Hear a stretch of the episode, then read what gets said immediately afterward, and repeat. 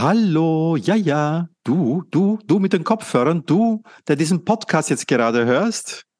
Du hast uns deine persönlichen Top 10 des Song Contest 2023 noch nicht geschickt. Ja, dann husch, husch, hopp, hopp, gemma, gemma, schick uns deine E-Mail mit deinen Top 10 an alkis.mercicherie.at oder an marco.mercicherie.at oder aber auch an unseren äh, sozialen Medien. Wir haben ja Instagram, wir haben Facebook, wir haben Twitter. Ihr wisst, wo ihr uns findet. Ja, und du hast gemeint, genau du. Du hast nämlich bis 20. April um 9 Uhr morgens Zeit. Drück den Pausenknopf, schick sie uns und dann hör weiter. Merci, Jury.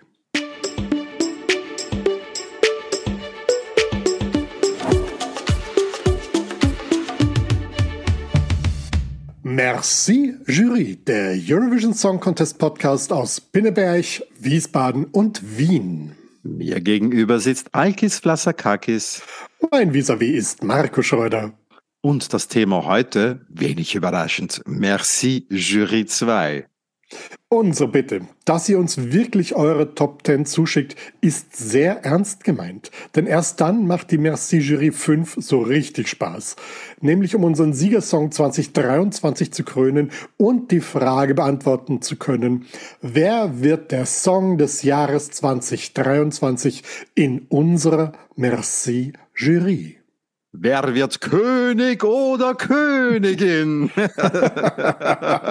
ja, auf dem Weg zum Eurovision Song Contest in Liverpool im Mai 2023 gibt es eine Nachricht, die besonders überraschte. Deutschland, Österreich und die Schweiz gehen ja gerne beim Song Contest durchaus getrennte Wege. Also von wegen Dachregion. Ne? Aber eine Gemeinsamkeit, so wie etwa am Balkan oder Skandinavien, gibt es nämlich selten. Aber das ist auch punktetechnisch immer wieder auffällig. Die drei Länder wollen nämlich dieses Mal gemeinsam, uh, gemeinsam uh, eine TV-Show ausstrahlen. Und zwar live aus einem Museum, nämlich der Tate Liverpool, dessen früherer Direktor ja schon bei uns zu Gast war. Von Barbara Schöneberger moderiert, wird sie vor und nach dem Grand Final am 13.05. in allen drei Sendern, also in der ARD, im ORF und SRF ausgestrahlt. Das gab's noch nie und wir sind schon sehr, sehr gespannt. Auf der anderen Seite schade um die Reeperbahn. Nein, nein, finde ich nicht. Das, das gehört sich schon so. Ja. Die weiteren News betreffen natürlich die ganzen Vorbereitungen Richtung Liverpool. Ihr habt sie eh, also zumindest die Nerds unter euch kennen die News ja eh schon. Lord of the Lost, also die deutschen Vertreter haben König Charles III. gefunden und getroffen und die Hände geschüttelt. Thea und Salina, die österreichischen Vertreterinnen, tanzen auf Eis in ihrem Postcard, wie wir mittlerweile wissen. Und die Pre-Partys gehen weiter. Soeben in Polen ist die letzte über die Bühne gegangen, aber vor allem ist ja jetzt Songcheck-Zeit. Zum Beispiel auf Eurovision.de beginnen diese am 18. April und später kann man sie dann auch im Fernsehen anschauen auf One und dem NDR. Und unsere NDR-Podcast-Kollegen vom ESC Update, nämlich Thomas Mohr und Marcel Stober, haben eine Episode mit Checks veröffentlicht und da sind Caesar Sampson und Jenrik zu Gast. Der britische Podcast ESC Inside ist ja die legendäre Mutter aller Song Contest Podcasts. Songchecks so auch dieses Jahr wieder. Seit 2009 erfreut uns die Jukebox Jury dort. Und unser befreundete Kieler Podcast ESC Schnack. Grüße an Christoph und Daniela. Ja, liebe Grüße. Ja, und die beiden haben auch soeben ihre Songchecks gestartet mit Supergästen. Auch das könnt ihr euch gerne anhören und deren Bewertungen auch mit unserer Merci Jury vergleichen. Normalerweise würden wir jetzt nun auch den äh, Songcheck vom ESC Green Room bewerben. Der pausiert aber für uns ein Grund, Sonja und Sascha bei uns in der Merci Jury zu Wort kommen zu lassen.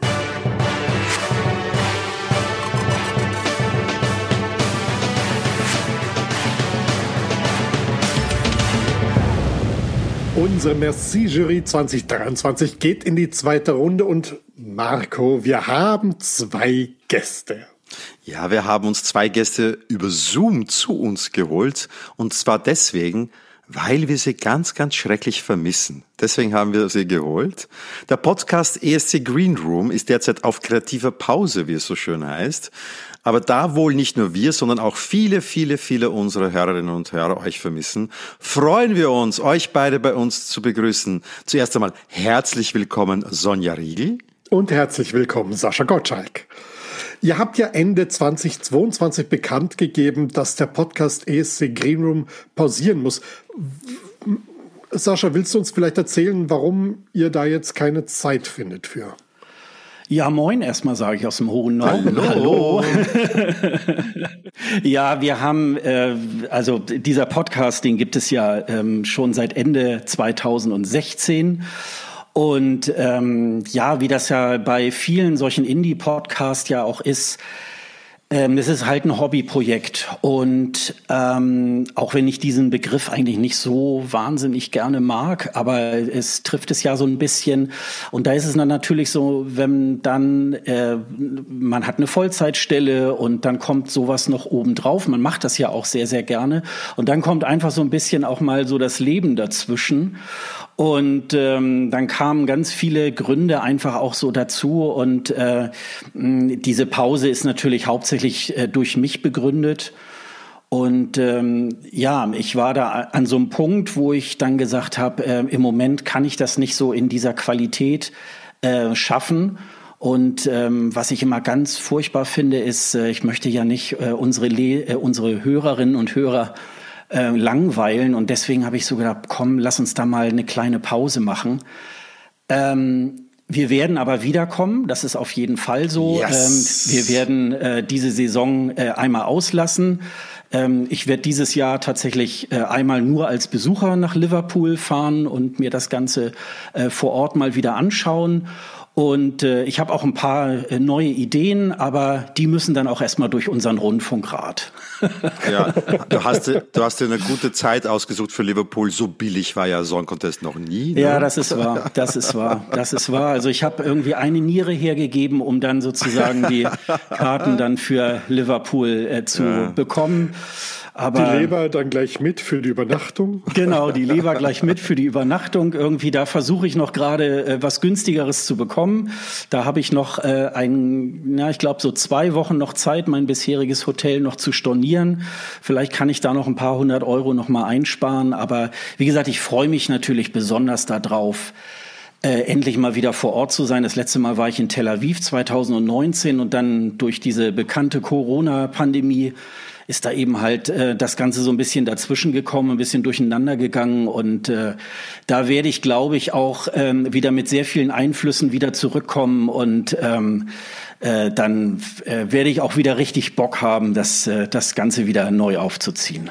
Ich freue mich schon, wir werden uns sehen. Ich fahre über mit Nachtzug nach Paris, dann mit dem Eurostar nach London, dann schaue ich mir die ABBA-Show an und dann treffen wir uns in Liverpool und gehen ein was auch immer essen. Ich habe, ich fürchte mich vor der britischen Küche.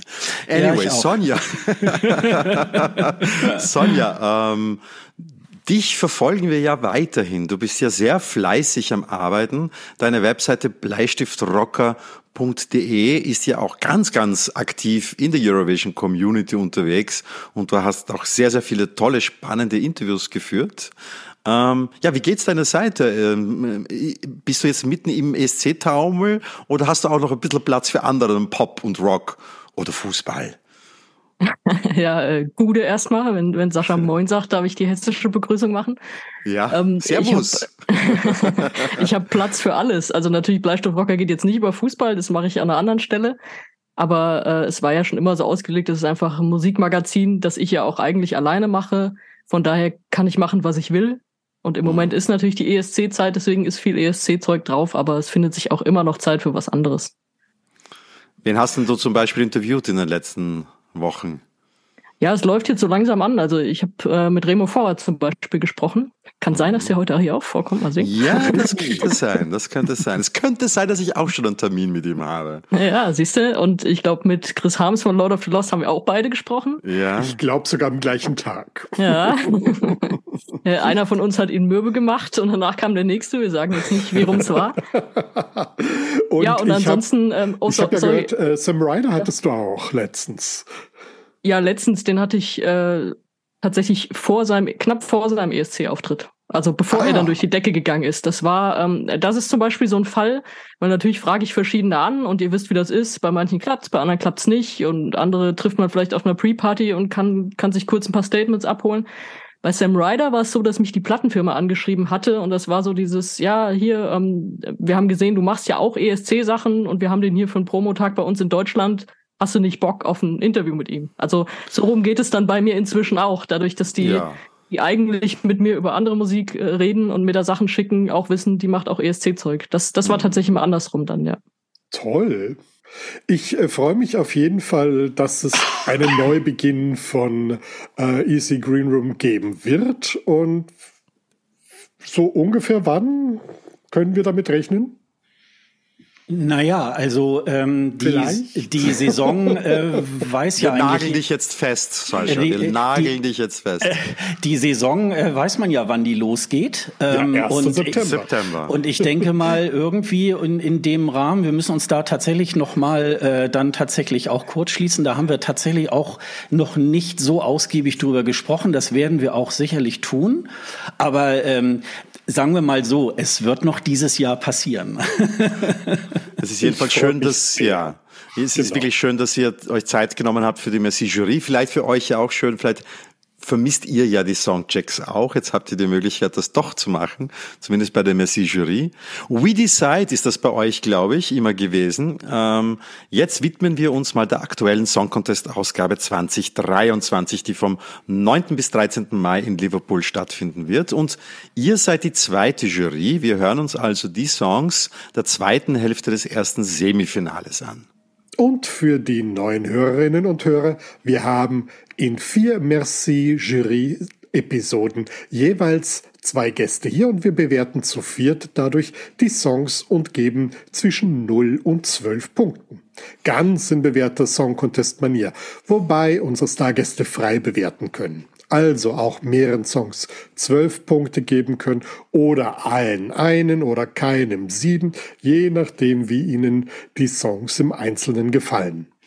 Ganz im Gegensatz zu euch, liebe Hörerinnen und Hörer, denn ihr, ihr schickt uns bitte eure Top 10 und wir tragen sie in klassischer Manier in unsere Gesamtwertung von einem Punkt bis zwölf Punkte ein und in der fünften Merci Jury Episode addieren wir eure Punkte dazu und dann wissen wir, welcher Song gewinnt die Merci Jury 2023.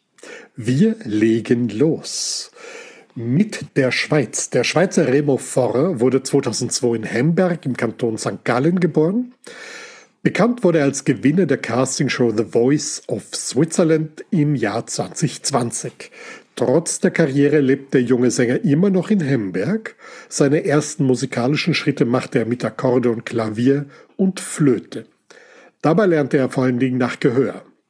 2023 geht er für die Schweiz an den Start mit einem Song, der von Argyle Singh Milolaj Tripolec und Ashley Hicklin geschrieben wurde. Letztere schrieb ja auch Me and My Guitar für Tom Dice, Amen für Vincent Bueno und River für Ockman.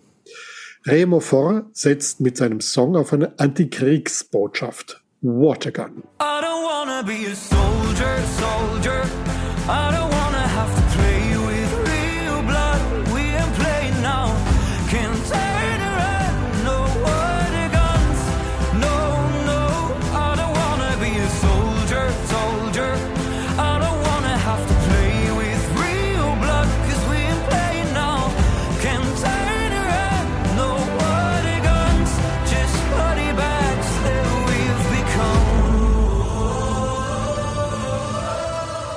Ja, liebe Sonja, du hast ihn interviewt und das war die Schweiz, Remo Forer. Wie gefällt dir dieser Song, Watergun? Ja, also ich bin total empfänglich für diese Art von Balladen, muss ich ja gestehen. Also mich kriegt das schon sehr. Mich kriegen allein diese ersten Töne schon, dieses Instrumental am Anfang, da zieht's mich schon total rein. Dann seine Stimme ist ja auch total toll. Ich meine, der ist 21 und dann kommt diese, diese dunkle, kräftige Stimme da in diesem Song. Und ich kann auch verstehen, warum er sich den ausgesucht hat. Also ihr habt es ja eben schon gesagt, er ist ja nicht von ihm geschrieben, sondern er hat ihn dann, dann bekommen, er hat eigene Songs eingereicht und dann aber ist er irgendwie zu diesem Song gekommen und verstehe, warum er den singen wollte. Also mich kriegt der Song total. Natürlich kennen wir von ihm jetzt keine Bühnenshow. Er hat mir so ein bisschen was erzählt, was er sich so vorstellen könnte. Er will nicht alleine auf der Bühne stehen und er will das auch so ein bisschen in Bewegung umsetzen. Äh, da, glaube ich, äh, leuchten bei uns schon so Lampen, weil man denkt, ah, Schweiz, Dinge in Bewegung umsetzen, die eigentlich ruhig sind. Das war ja die letzten Jahre auch immer so. Gerade bei, bei John Stiers, den haben wir irgendwie alle am Klavier erwartet und dann sprang er da rum.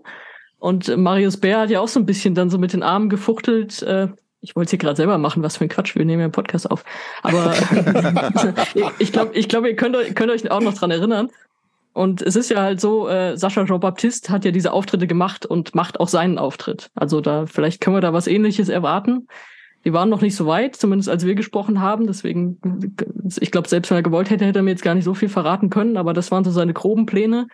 Und ich hoffe, hoffe, hoffe wirklich, dass es auf der Bühne gescheit aussieht. Weil so eine kleine Assoziation, die ich habe, wenn ihr euch noch an Elliot erinnert, den Belgier vor oh, einigen Jahren, ja. der ja auch so eine relativ starke Hymne eigentlich hatte, so, so für seine Generation und so, wo man wirklich, das, das hat man gehört und dachte, oh, der sagt echt was aus. Und dann stand er relativ verloren auf dieser Bühne in so einer großen Jacke und es, es ist wirklich dann nicht so gut ausgegangen. Da habe ich so ein kleines bisschen Angst, aber ich hoffe, er wird mich da nicht enttäuschen. Mhm. Wie viele Punkte gibst du denn? Ich würde ihm acht Punkte geben.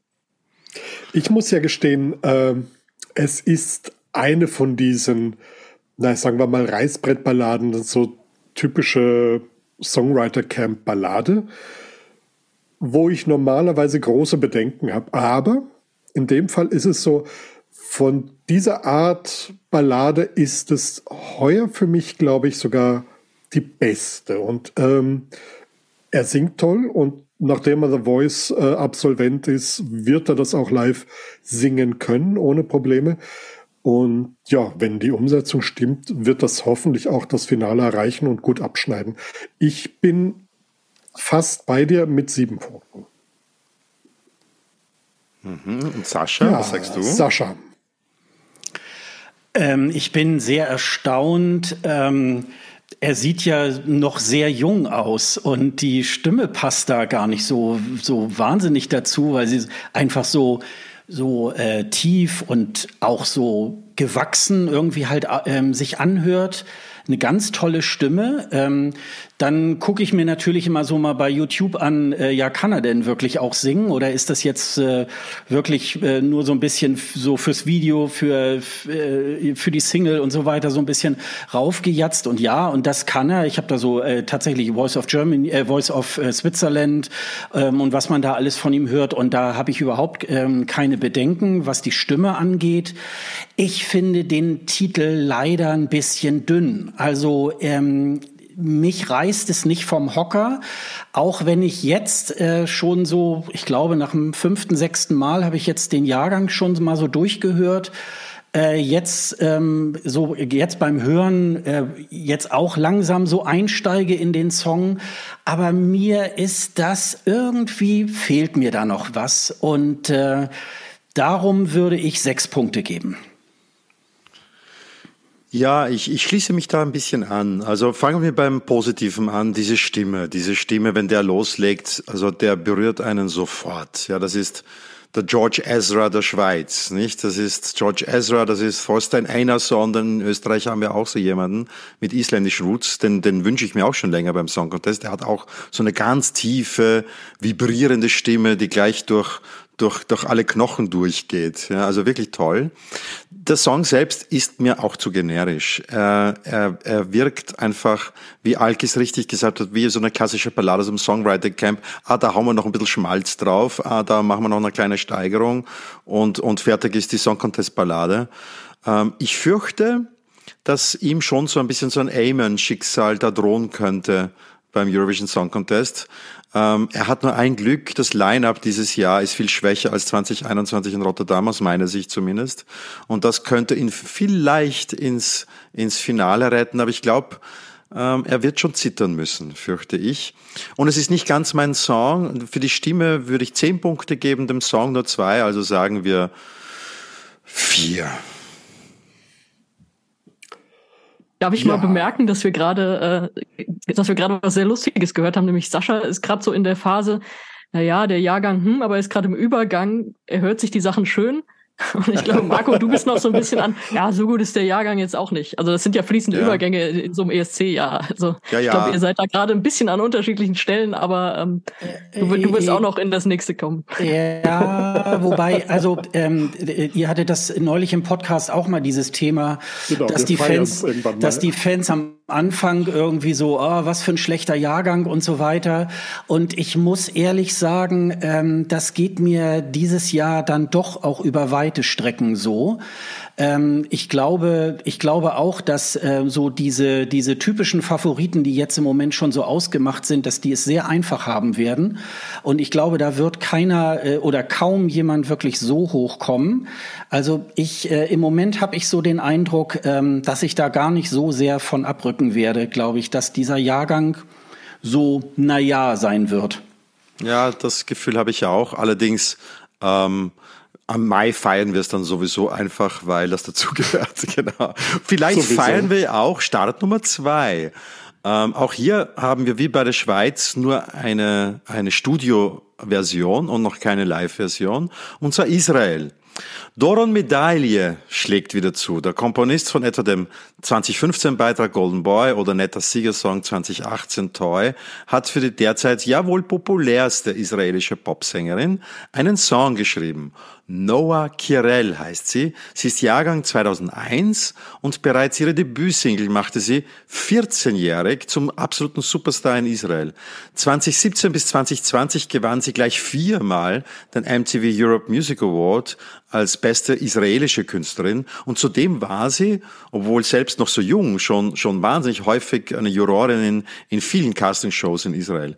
2020 bis 2022 dann eine kleine Pause, weil da absolvierte sie ihren Militärdienst und war vorwiegend auch dort in der Militärband musikalisch aktiv und schon 2022 gab der israelische Sender ja eigentlich zweimal bekannt, ähm, samt einem Dementi dazwischen, dass Noah Kirel nach Liverpool äh, geschickt wird.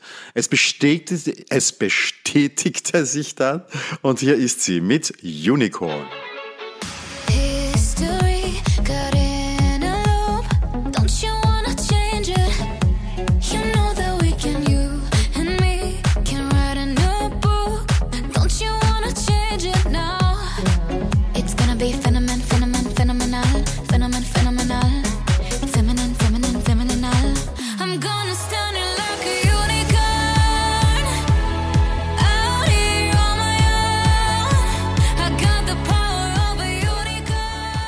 Ja, Alkis, was sagst du zu den fünf Songs aus Israel?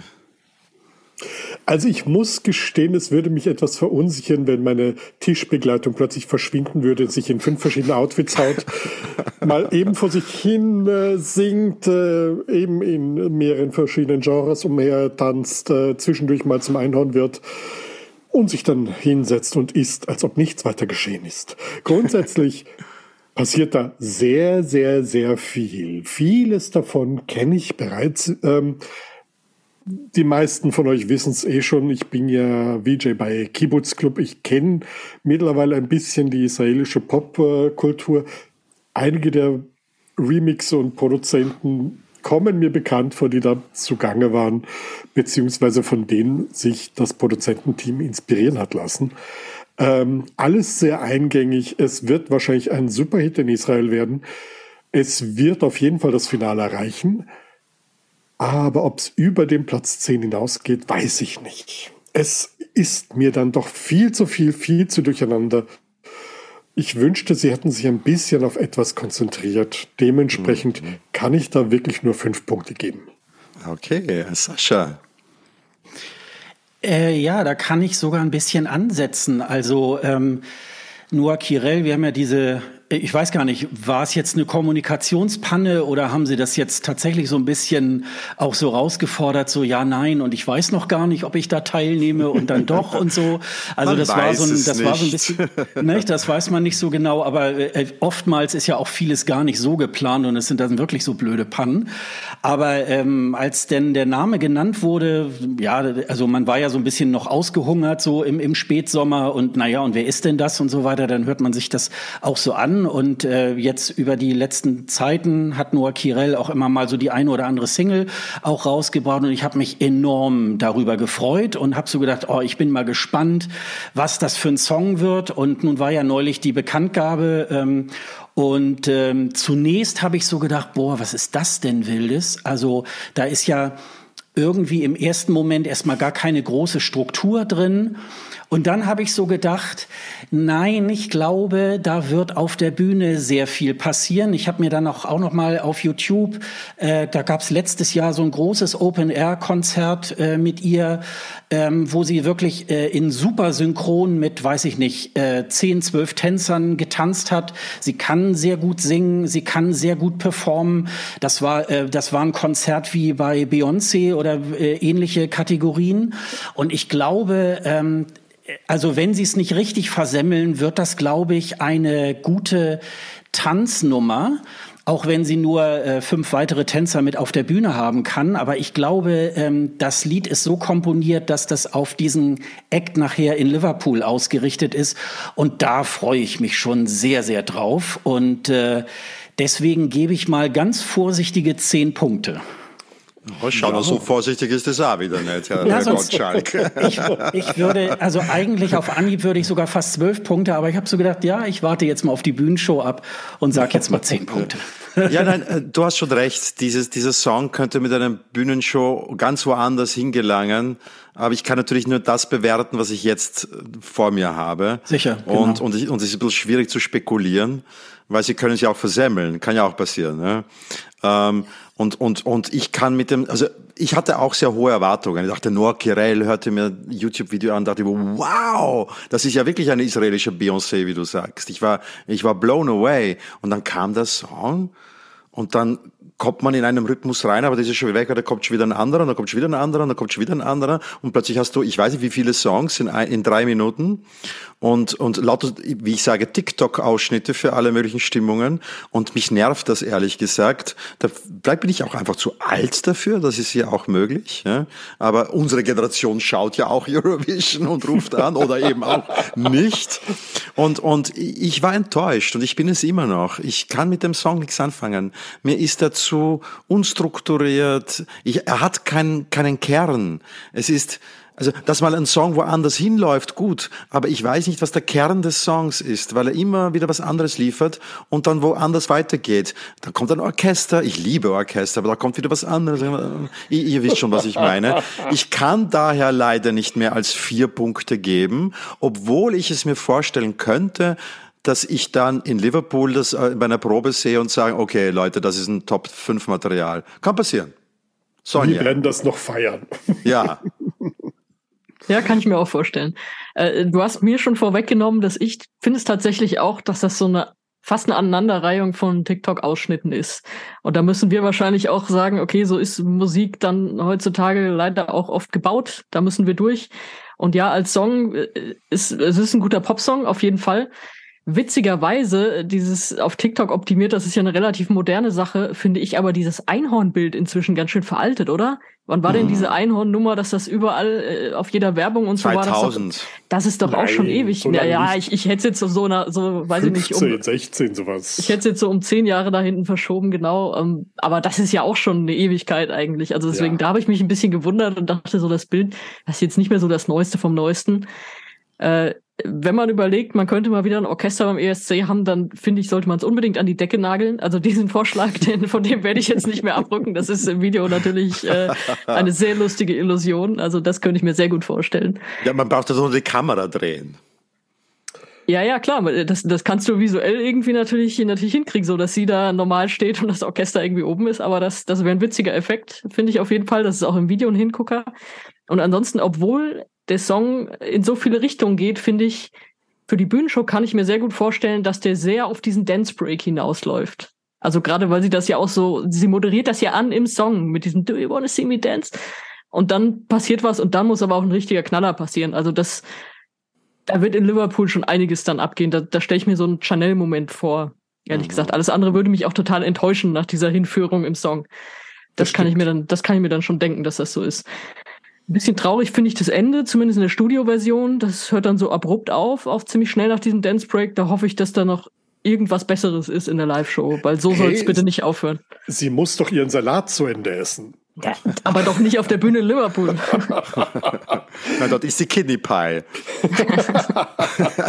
oh Gott. Oh je, ja, irgendwas richtig ekliges, was es so im Fußballstadion in der Halbzeit Oder Fish and Chips, ja, genau. Ja. Das ist nicht eklig, das ist super. Wie viele Punkte gibst du denn, Sonja? Ja, ich äh, gebe dann mal sieben Punkte, würde ich sagen. Wunderbar, dann äh, gehen wir mal ja, wir kommen zum ersten von gleich zwei Interpreten in dieser Merci Jury, die bereits 2012 beim Song Contest damals in Baku dabei waren. Der Moldauer Bascha Parfeni begann seine Karriere in der Gruppe Sunstroke Project, nicht ganz unbekannt, mit der es, äh, also äh, damals hat das 2009 bereits im Vorentscheid versuchte, äh, beim Song Contest äh, teilzunehmen. Mittlerweile waren die ja schon zweimal da.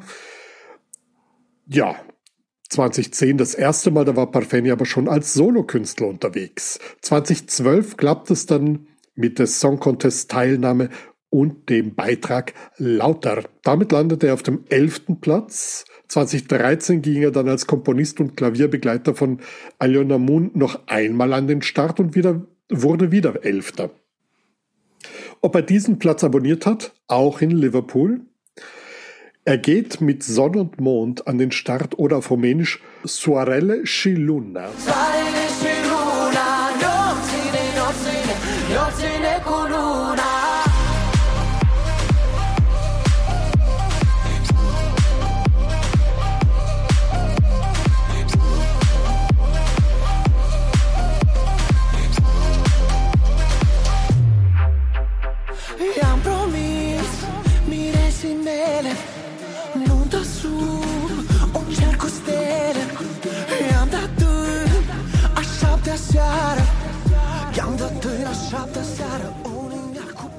Als Bascha Parfene die moldauische Vorausscheidung gewann, war ich richtig glücklich. Ich muss euch erklären, warum. Ähm, es gab so viel so Durchschnittspop-Ware, dass als dann das kam mit diesem Folk und mit dieser Flöte und ja, das klingt wie die letzten ukrainischen Beiträge, das stimmt schon, mit diesem Folk und Dance und alles drum und dran. Aber ich finde, der Eurovision Song Contest braucht auch diese Farbe beim Song Contest. Es, es braucht ein, zwei, drei Beiträge, die so klingen wie das. Ja. Und ich war richtig glücklich, ich, auch weil ich den Pascha Parfeni so mag. Ähm, ich kann mich noch erinnern, 2012 ähm, da habe ich in Österreich meinen Mann gebeten, für mich zu voten. Und ich habe nicht für Lorraine angerufen. ich habe für Pascha mhm. Parfeni angerufen, weil Leutar war tatsächlich mein Lieblingsbeitrag 2012, weil ich ihn, ich schaue ihn mir gerne an. Ich, der reißt mich mit. Ich mag den. Ich finde den sympathisch. Ähm, es ist eine, eine Musik, die, die, die, die, die mir Spaß macht. Und es, ist, es hat nicht ganz, finde ich, die Kraft und die Power von seinem 2012-Beitrag. Ähm, das muss man ehrlich gestehen. Aber ich hoffe, dass das auf jeden Fall ins Finale kommt, weil ich glaube, es braucht diese Farbe auch auf einem Finalabend. Und ich gebe dem sozusagen acht Punkte. Ich bin überlegen, ob ich noch einen Zehner gebe, sozusagen Sympathiebonus. Aber bleiben wir mal bei acht Punkte. Wie siehst du das, Sonja? Ja, ist, so glücklich hat's mich dann nicht gemacht, aber es sei dir gegönnt. ähm, ja, ich habe tatsächlich, wo du den 2012er Beitrag schon ansprichst, äh, ich habe diesen Transfer gar nicht so hinbekommen. Also ich musste noch mal nachschauen, mit was war der schon mal da und diesen, dieser Beitrag, den natürlich kannte ich den und natürlich, ich mochte den damals auch, aber er ist ja da komplett anders. Also ich, ich weiß noch zum Beispiel 2012 ähm, habe ich noch im Kopf, dass Peter Urban es beschrieb mit der singende Hufschmied und seine tanzenden Lampenschirme. Und damit ist ja auch die Bühnenshow eigentlich komplett erklärt. Und es war aber halt so ein Pop-Swing-Ding, ne? Also, und mm. das ist ja jetzt was ganz anderes. Da ist ja wirklich so viel Folk und so drin. Deswegen ähm, weiß ich gar nicht, ob man das so zusammenkriegt, wenn man sagt, den fand ich vor zehn Jahren oder vor jetzt elf Jahren schon gut, ähm, ob man den dann überhaupt wiedererkennt. Da haben wir gleich noch eine andere Künstlerin, die man auf jeden Fall wiedererkennen wird, wenn man damals schon geguckt hat. Und ansonsten, ja, es, es hat so was Mystisches, das, das ist eigentlich ganz cool. Es ist, da gebe ich dir auch recht, es ist so diese, diese Farbe, die auch irgendwie da rein muss. Aber, also, es ist nichts, was ich mir jetzt so anhören würde, was mich jetzt wirklich kriegt.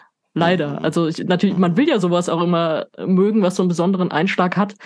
Aber das schaffe ich da nicht so ganz. Und ja, Sympathiepunkte gerne, aber ähm, ansonsten nicht so richtig. Also ich bleib dabei äh, aufgerundet bei vier Punkten stehen.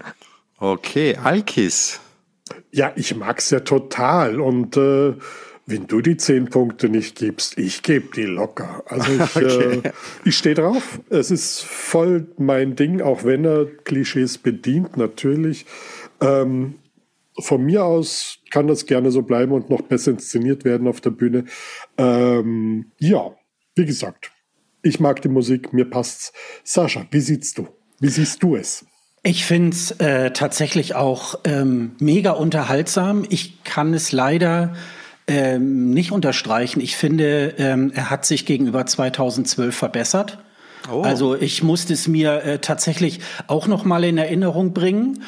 Und äh, so wie das äh, Sonja eben gerade schon beschrieben hat, äh, ja, bringt es das, glaube ich, auch auf den Punkt. Und da habe ich so gedacht, ja, nee, dann höre ich mir jetzt lieber den Beitrag von 2023 an. Oh. Ich find's super. Ähm, auch tatsächlich dieses Mystische. Ich bin mir nicht ganz sicher, ähm, ob das ähm, so ist, äh, wie in Moldawien Volksmusik gemacht wird. Äh, das ist vielleicht so ähnlich wie wenn Deutsche auftreten in der Tracht und Seppelhut irgendwie. Das ist es ja auch nicht immer unbedingt. Aber so stellt sich dann das Ausland uns vor. Aber ich finde es trotzdem unterhaltsam, eigentlich fast, muss ich sagen, wenn man das so vom, äh, vom Vorentscheid in Moldawien irgendwie halt sieht. Ähm, da ist es ja noch, äh, ja, jetzt nicht so überinszeniert und ich finde, das sollten sie eher sogar fast eins zu eins so auf die Bühne bringen, weil das noch auch so ein ganz besonderes besonderen Charme irgendwie halt hat. Ich fühle mich super äh, äh, unterhalten auf jeden Fall. Und ähm, ja, ich sag mal, ich gebe sieben Punkte. Also vom, äh, vom Styling her wird es wohl ganz ähnlich sein. Er macht ja seine Kostüme selber. Er ist ja eigentlich auch ein äh, Fashion Designer vom äh, im Zivilberuf, glaube ich. Habe ich das richtig noch in Erinnerung, Marco? Ja, das weiß ich jetzt nicht mehr auswendig. Ja. Genau. Ähm, ähm, ah, äh, Sascha, du hast ja bereits gesagt, dass ähm, aus deiner subjektiven Sicht dieser Jahrgang aus, äh, nicht ganz so ähm, der beste, sagen wir mal, der letzten Jahre ist. Ähm, wir glauben ja schon, dass ihr ein bisschen Glück gehabt habt mit der zweiten Hälfte des ersten Semis, weil ihr da schon doch die größten Knüller, und die kommen noch, glaube ich, ähm, äh, gelost bekommen habt. Aber wie siehst du das, Sonja? Äh, glaubst du, es ist ein, ein ähnlich starker Jahrgang wie die früheren oder wie schätzt du das ein? Ich glaube, das ist der falsche Zeitpunkt, um das zu fragen. Das, ist, das, nein, nein, das, kann man, das, das, kann man immer eigentlich erst wirklich auch mit Abstand sagen. Also hm. ähm, es ist jetzt wirklich die Phase, in der man sich ja alles intensiver anhört. Jetzt nicht nur die Songs, die wir heute besprechen, natürlich, aber auch den Rest. Dann sehen wir ja nochmal die Umsetzung. Damit steht und fällt ja auch vieles. Und ich glaube, erst danach kann man es wirklich sagen, wie viel hängen bleibt, wie gut es umgesetzt wurde. Der, ich fand den letzten Jahrgang ziemlich stark. Mhm. Wobei dann, äh, da fand ich dann aber wieder so, ähm, da war es halt visuell ein bisschen doof wegen dieser kaputten Bühne.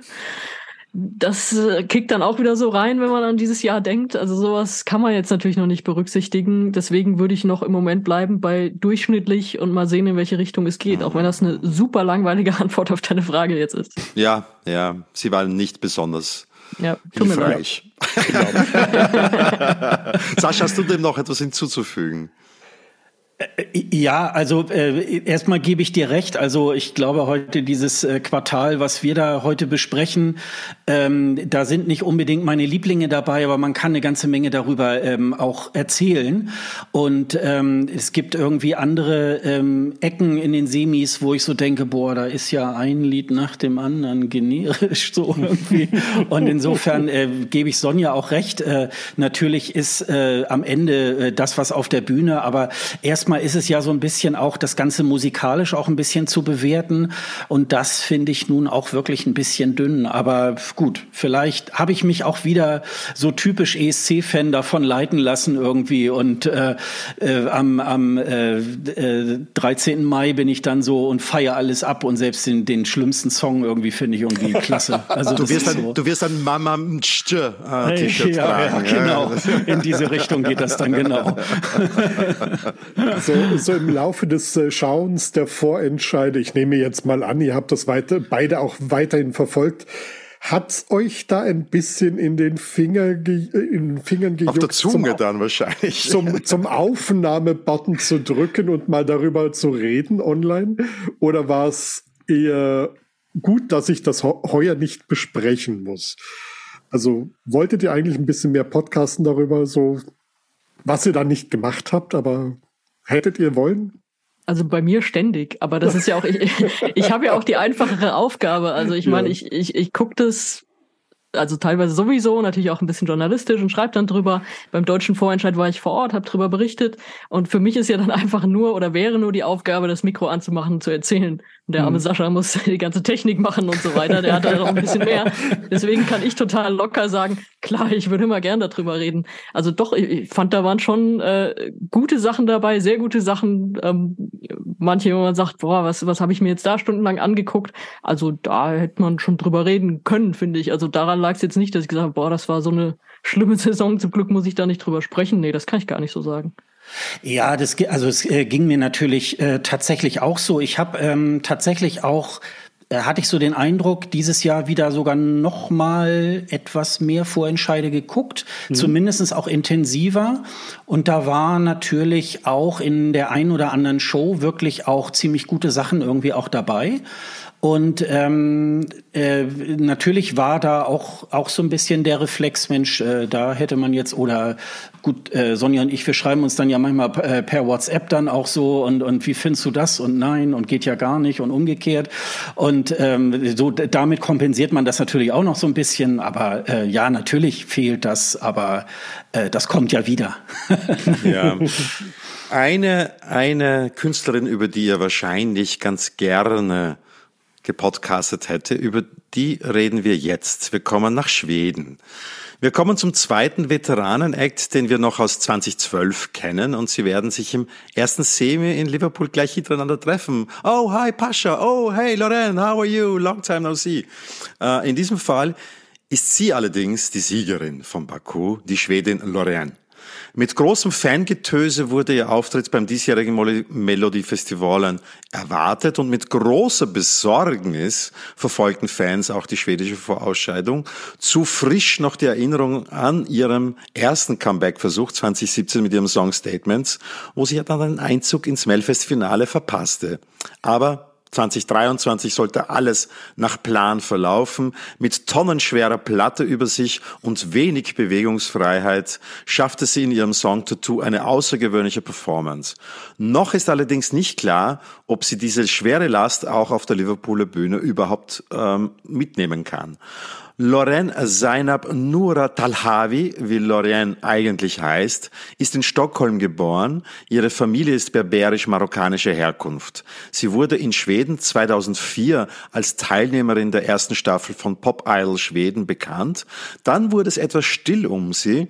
Ihre Teilnahme 2011 bei Melodiefestivalen und dann erneut 2020 samt dem Sieg in Schweden und dann in Baku beim Song Contest war dann eigentlich Marco. 2012, was habe ich gesagt? 20. okay, ja 2012 war dann bereits ihr erster Comeback eigentlich und somit kann man den Auftritt jetzt elf Jahre später in Liverpool durchaus als ihr drittes Comeback sehen. Lorraine mit Tattoo. No!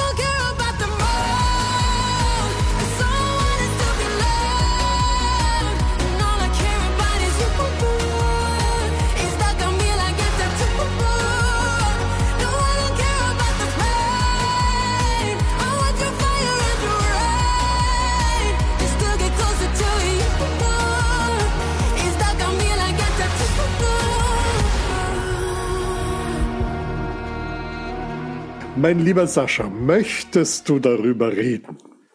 Ja, natürlich möchte ich darüber reden. ähm, ja, also erstmal muss ich ehrlich sagen, ich, ich oute mich mal äh, als nicht der große Fan von Euphoria. Oh. Also äh, das sagen ja immer viele so, ja, das ist mein Song überhaupt und äh, finde ich ganz großartig und so, ähm, weil auch da war die Performance von Lorraine mir immer so ein bisschen zu, zu drüber sozusagen.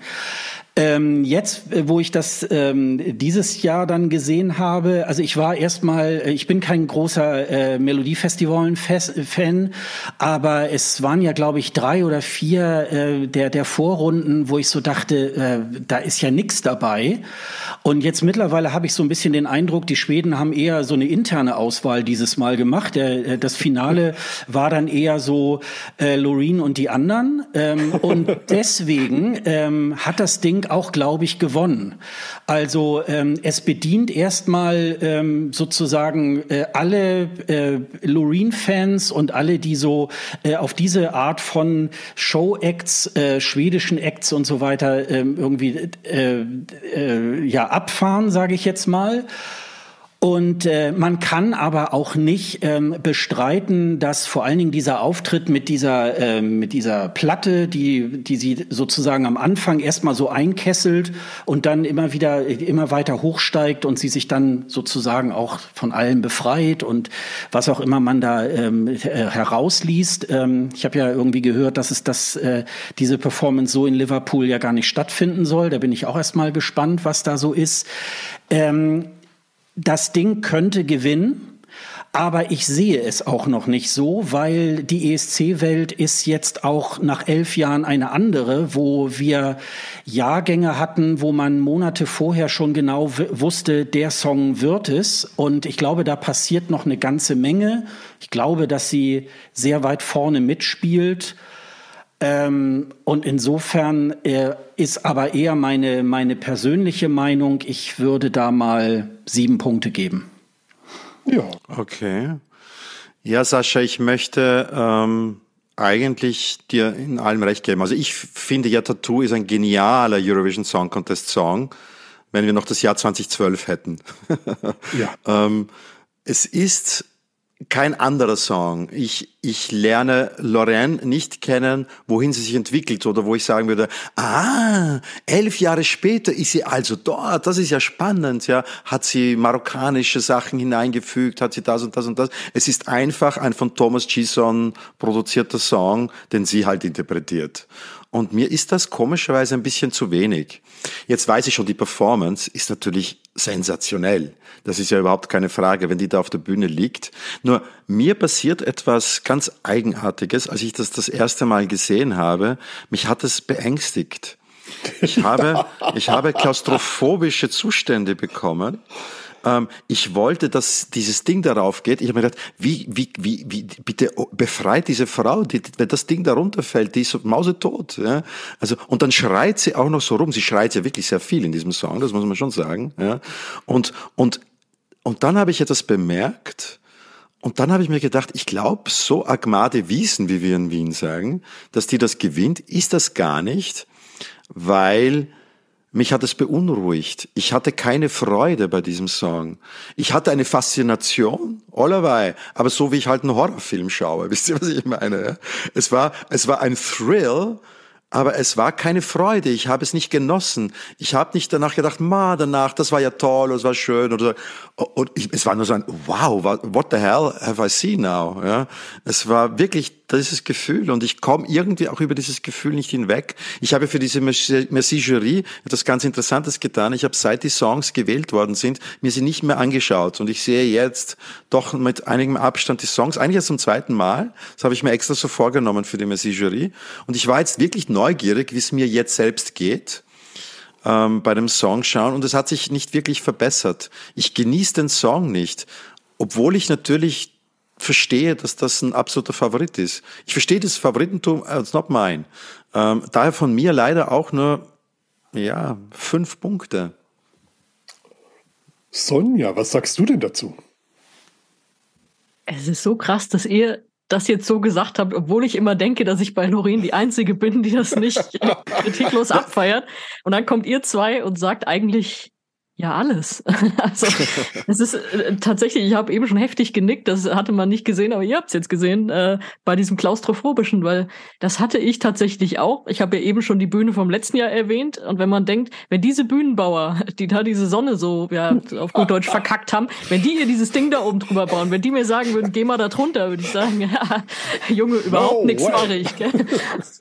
Und wie du sagst, man denkt dann so, okay, sie befreit sich, aber irgendwann kommt dann die Totale und man denkt, aber wenn das jetzt von noch weiter oben runterfällt, dann wird das ja alles noch heftiger und so. Und tatsächlich dieses Gefühl kriege ich auch nicht weg. Also das, deswegen finde ich es gerade krass, dass du das erwähnt hast, weil ich das wirklich auch so hatte. Und äh, ja, es ist aber andererseits muss mir auch wieder sagen, diese Performance, die reißt aber auch so viel raus. Also weil aber diese Nägel, oh Gott, diese Nägel. Die machen ja, ja, die, diese, ja, ja, klar. Die Finger äh, sind schon arg, ja.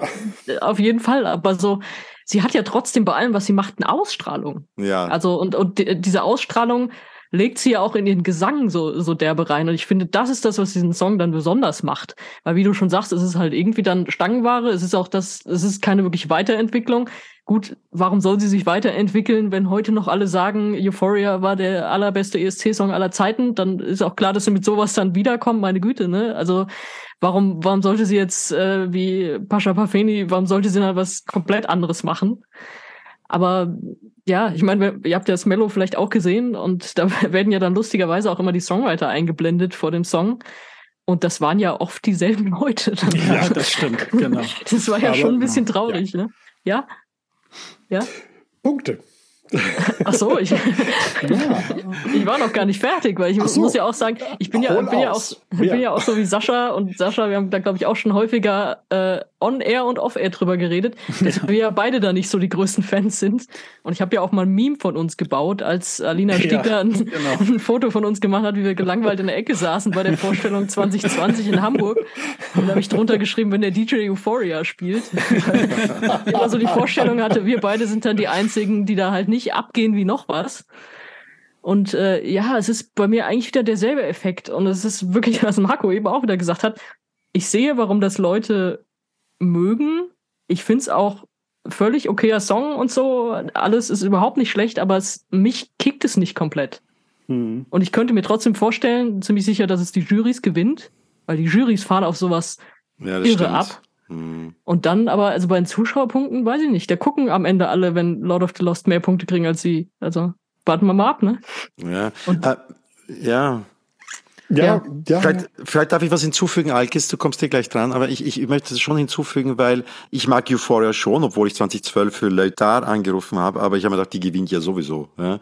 Mhm. Ähm, und ich habe sie ja kennengelernt und ähm, ich war ja mit ihr in, in Baku, sie war die einzige von, von 40 Teilnehmern oder so, die, die wirklich Interesse hatte über die Menschenrechtssituation, die mit uns dann zu den Oppositionellen und zu den Menschenrechtsaktivisten gegangen ist. Ich habe dann ein langes Gespräch mit ihr geführt und sie ist eine wirklich, wirklich tolle Frau, eine faszinierende Erscheinung und ich würde ihr wirklich einen Johnny Logan gönnen, sozusagen, ein zweiter Johnny Logan zu sein. Aber halt der Song, es ist nicht dieser Song. Es ist schade. Ja. Ich wollte es nur hinzufügen, ich bin kein Lorian Hasser oder so, überhaupt nicht. Ja, im nein, das sind wir, glaube ich, alle nee, nicht. Also nein, nein, als Person ja sowieso ja. nicht. Ja, klar. Ja. Alkis. Nein. Nein, meine nicht. Punkte, jetzt, jetzt Punkte, kommen sie noch. Jetzt so, die Sonjas Punkte, jösses, na. Ja. Ich muss jetzt. die zwölf aufschreiben von der Sonne. Nein. Ja. Vielleicht jetzt doch eine zehn. Schauen wir mal. Ich kann doch vorher noch erzählen, dass du gerade Johnny Logan gesagt hast. Johnny Logan ist äh, der einzige Mensch, der äh, auf mich zukam und meinte, ey, ich finde, du hast eine coole Frisur. Das, das, ist mir davor und danach nie wieder passiert, aber das, äh, das ist äh, deswegen Johnny Logan. Niemand sollte ja, Johnny wir Logan. Wir können es jetzt nicht mehr sagen, weil, weil, weil sonst Ihr seid dann nicht mehr die Ersten. Copycat, genau. Genau. Genau. Ähm, ja, ich gebe äh, sieben Punkte. Ja, es ist eigentlich schon sehr, sehr, sehr, sehr viel erzählt worden und ich äh, stimme euch in den meisten Fällen zu. Sie ist halt eine verdammt gute Performerin, aber genau wie bei Alexander Rybaks zweiten Antreten es ist praktisch der gleiche Song. Es ist eine ähnlich intensive Performance. Aber wir sind einfach zehn, zwölf Jahre später genauso weit, wie wir es damals waren. Also es ist jetzt einfach nichts Neues und es wäre auch nicht Song Contest, wenn das jetzt nochmal gewinnen würde. Von mir aus aber trotzdem wegen der Performance acht Punkte. Darf ich noch kurz bei Alexander Natürlich. Rüback einhaken? Der zweite Song, der war furchtbar. Das, war, das wäre wär schön war, gewesen, ja, wenn er den er, kopiert er, hätte, aber der ja, zweite war deutlich schlechter. Ja, aber er war der so. gleiche Stil, er war das gleiche. Na, nicht einmal vom, das. Na. Na. na komm, ja. Na. Wir widersprechen dir, Alkis. Ja, Gnade. Also Lorraine, Lorraine war ja in Baku in Aserbaidschan und das ist eine wunderbare Brücke zu unserem nächsten Beitrag, nämlich Aserbaidschan.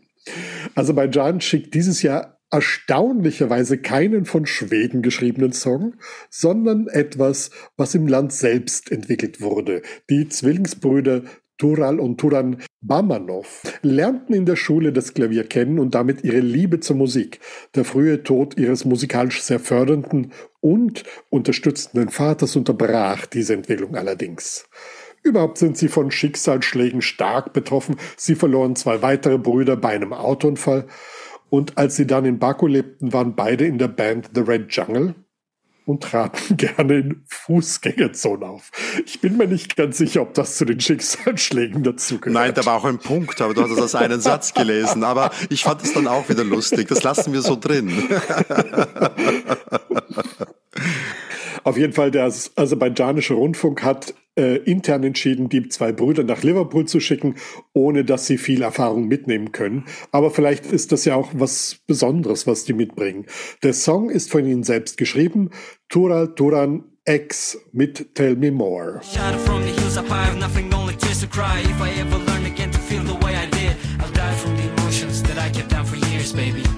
Tell me more about me.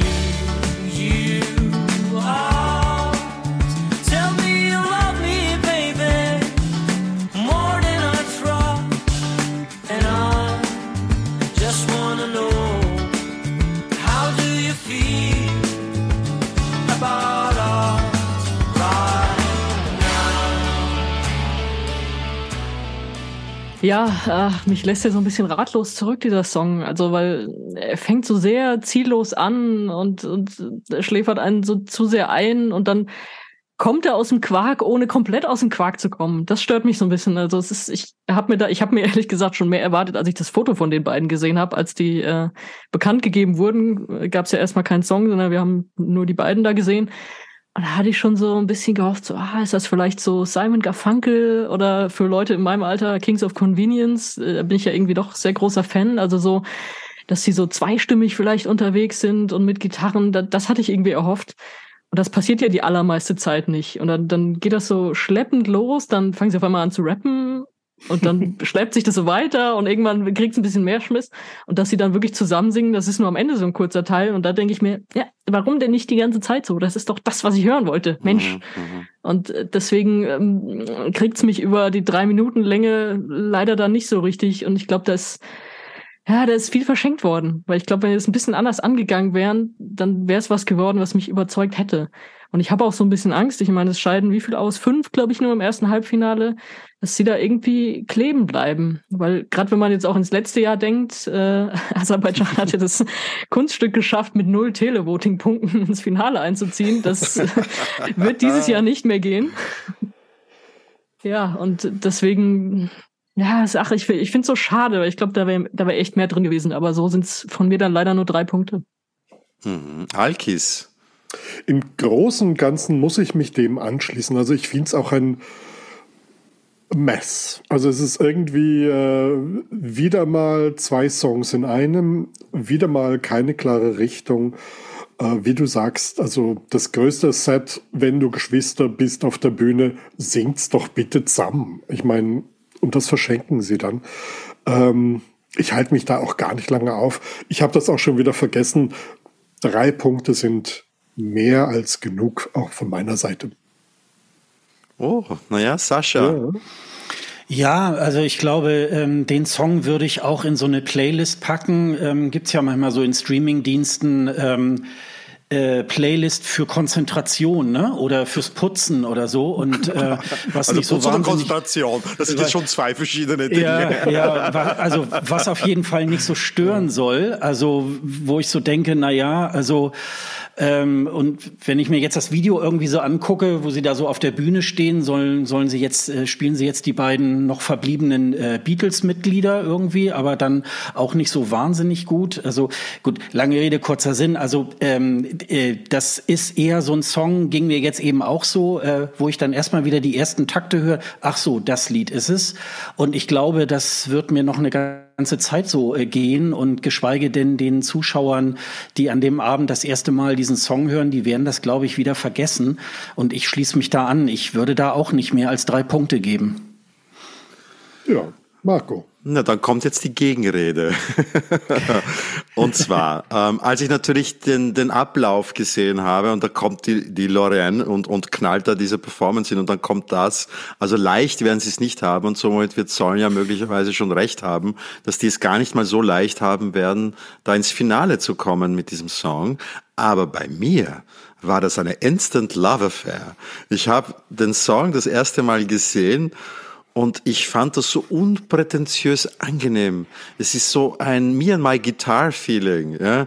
Es ist so ein, ein, ein wunderschönes äh, Kuschellied. Ich fühle mich einfach wohl. Es ist in meiner Komfortzone. Ähm, ich ich höre das gern. Es, es macht mir Freude. Ähm, und, und, und das reicht mir dann auch schon. ja. Und ich finde so Zwillinge auf der Bühne, also es wird natürlich, wir, wir kennen nur die Studioversion. Das ist ja immer etwas schwierig in der Messagerie, weil man auf der einen Seite, wie bei Lorraine, gerade so, so ein Live-Auftritt bewertet und jetzt ein, ein Musikvideo mit einer Studioversion. Keine Ahnung, wie das das dann live sein wird natürlich. Ähm, es ist auch natürlich kein wirklicher Wettbewerbssong, ja. Aber ich mag ja so entschleunigte Gitarren Dinger. Ich mag diese, diese, diese Songs. Und, und ich, ich, ich könnte das mir auch vorstellen, dass ich das ziemlich lange auf meiner Playlist haben werde. Und ich mag das. Und, und weil ihr das jetzt so unterbewertet habt, tue ich jetzt noch einen drauflegen. Also rein taktisches Voting, auch das gehört zum Eurovision Song Contest und sage zehn. Wow. ja, meine Gegenrede. Aber, Wo, ja? aber ich glaube, du wolltest gerade noch Zwillinge beim ESC loben und deine Liebe zu Jetward irgendwie genauer ausführen? nein, nein, also es gab ja, es gab ja mehrere Zwillinge ähm, auf der Bühne. Gut, Jetward, das war natürlich... Ähm, also das war mir zu hyperventilierend. Ich habe sie auch kennengelernt und die waren ja auch privat so. Also es war wirklich, also ich habe mir gedacht, also länger als zehn Minuten hältst du es mit denen nicht aus. Ja. Und, und, und über die, und über die ähm, russischen Zwillinge will ich jetzt auch kein Wort mehr verlieren. Aber die Kessler-Zwillinge, die liebe ich bis heute. Ja, das ist das, über die Gästezwillinge mal eine eigene Episode machen, Alkis, das wäre wirklich, das wäre ein Traum. ein mir. Traum, ein ja. Traum. Aber dafür darfst du jetzt mal den nächsten Song ansagen. So ist es. Und wir gehen zu unseren nördlichen Nachbarn und zu euren, wie sagt man, südöstlichen Nachbarn, nach Tschechien. ČT, der Sender unseres tschechischen, tschechischen Nachbarn, muss ungefähr so sparen wie derzeit leider auch der ORF. Aber immerhin verstehen sie es auch aus wenig irgendwie einen Vorentscheid zu machen, oder? Ähm, ähm, Zero Budget Vorentscheid, würde ich sagen. Und der ist dann musikalisch und, und, und qualitativ, finde ich, dann, dann durchaus spannend und, und, und auch vielfältig. Ähm, so auch dieses Jahr, so sehe ich das zumindest. Denn Sieg heimste die Band Wessner ein. Die versteht sich bewusst als Frauenband, also als feministische Gruppe und auch bewusst als slawische Frauenband. Äh, die Mitglieder stammen aus Tschechien, der Slowakei, Ukraine, Russland, Bulgarien und ihr Beitrag beinhaltet neben Englisch auch Tschechisch, Ukrainisch und bulgarische Zeilen. Slawische Motive und die Botschaft, dass Schwestern im engeren Sinne und im erweiterten Sinne zusammenhalten sollen also wenn man so will, Sisters are doing it for themselves auf, Schla auf Slawisch. Vesna und My Sister's Crown.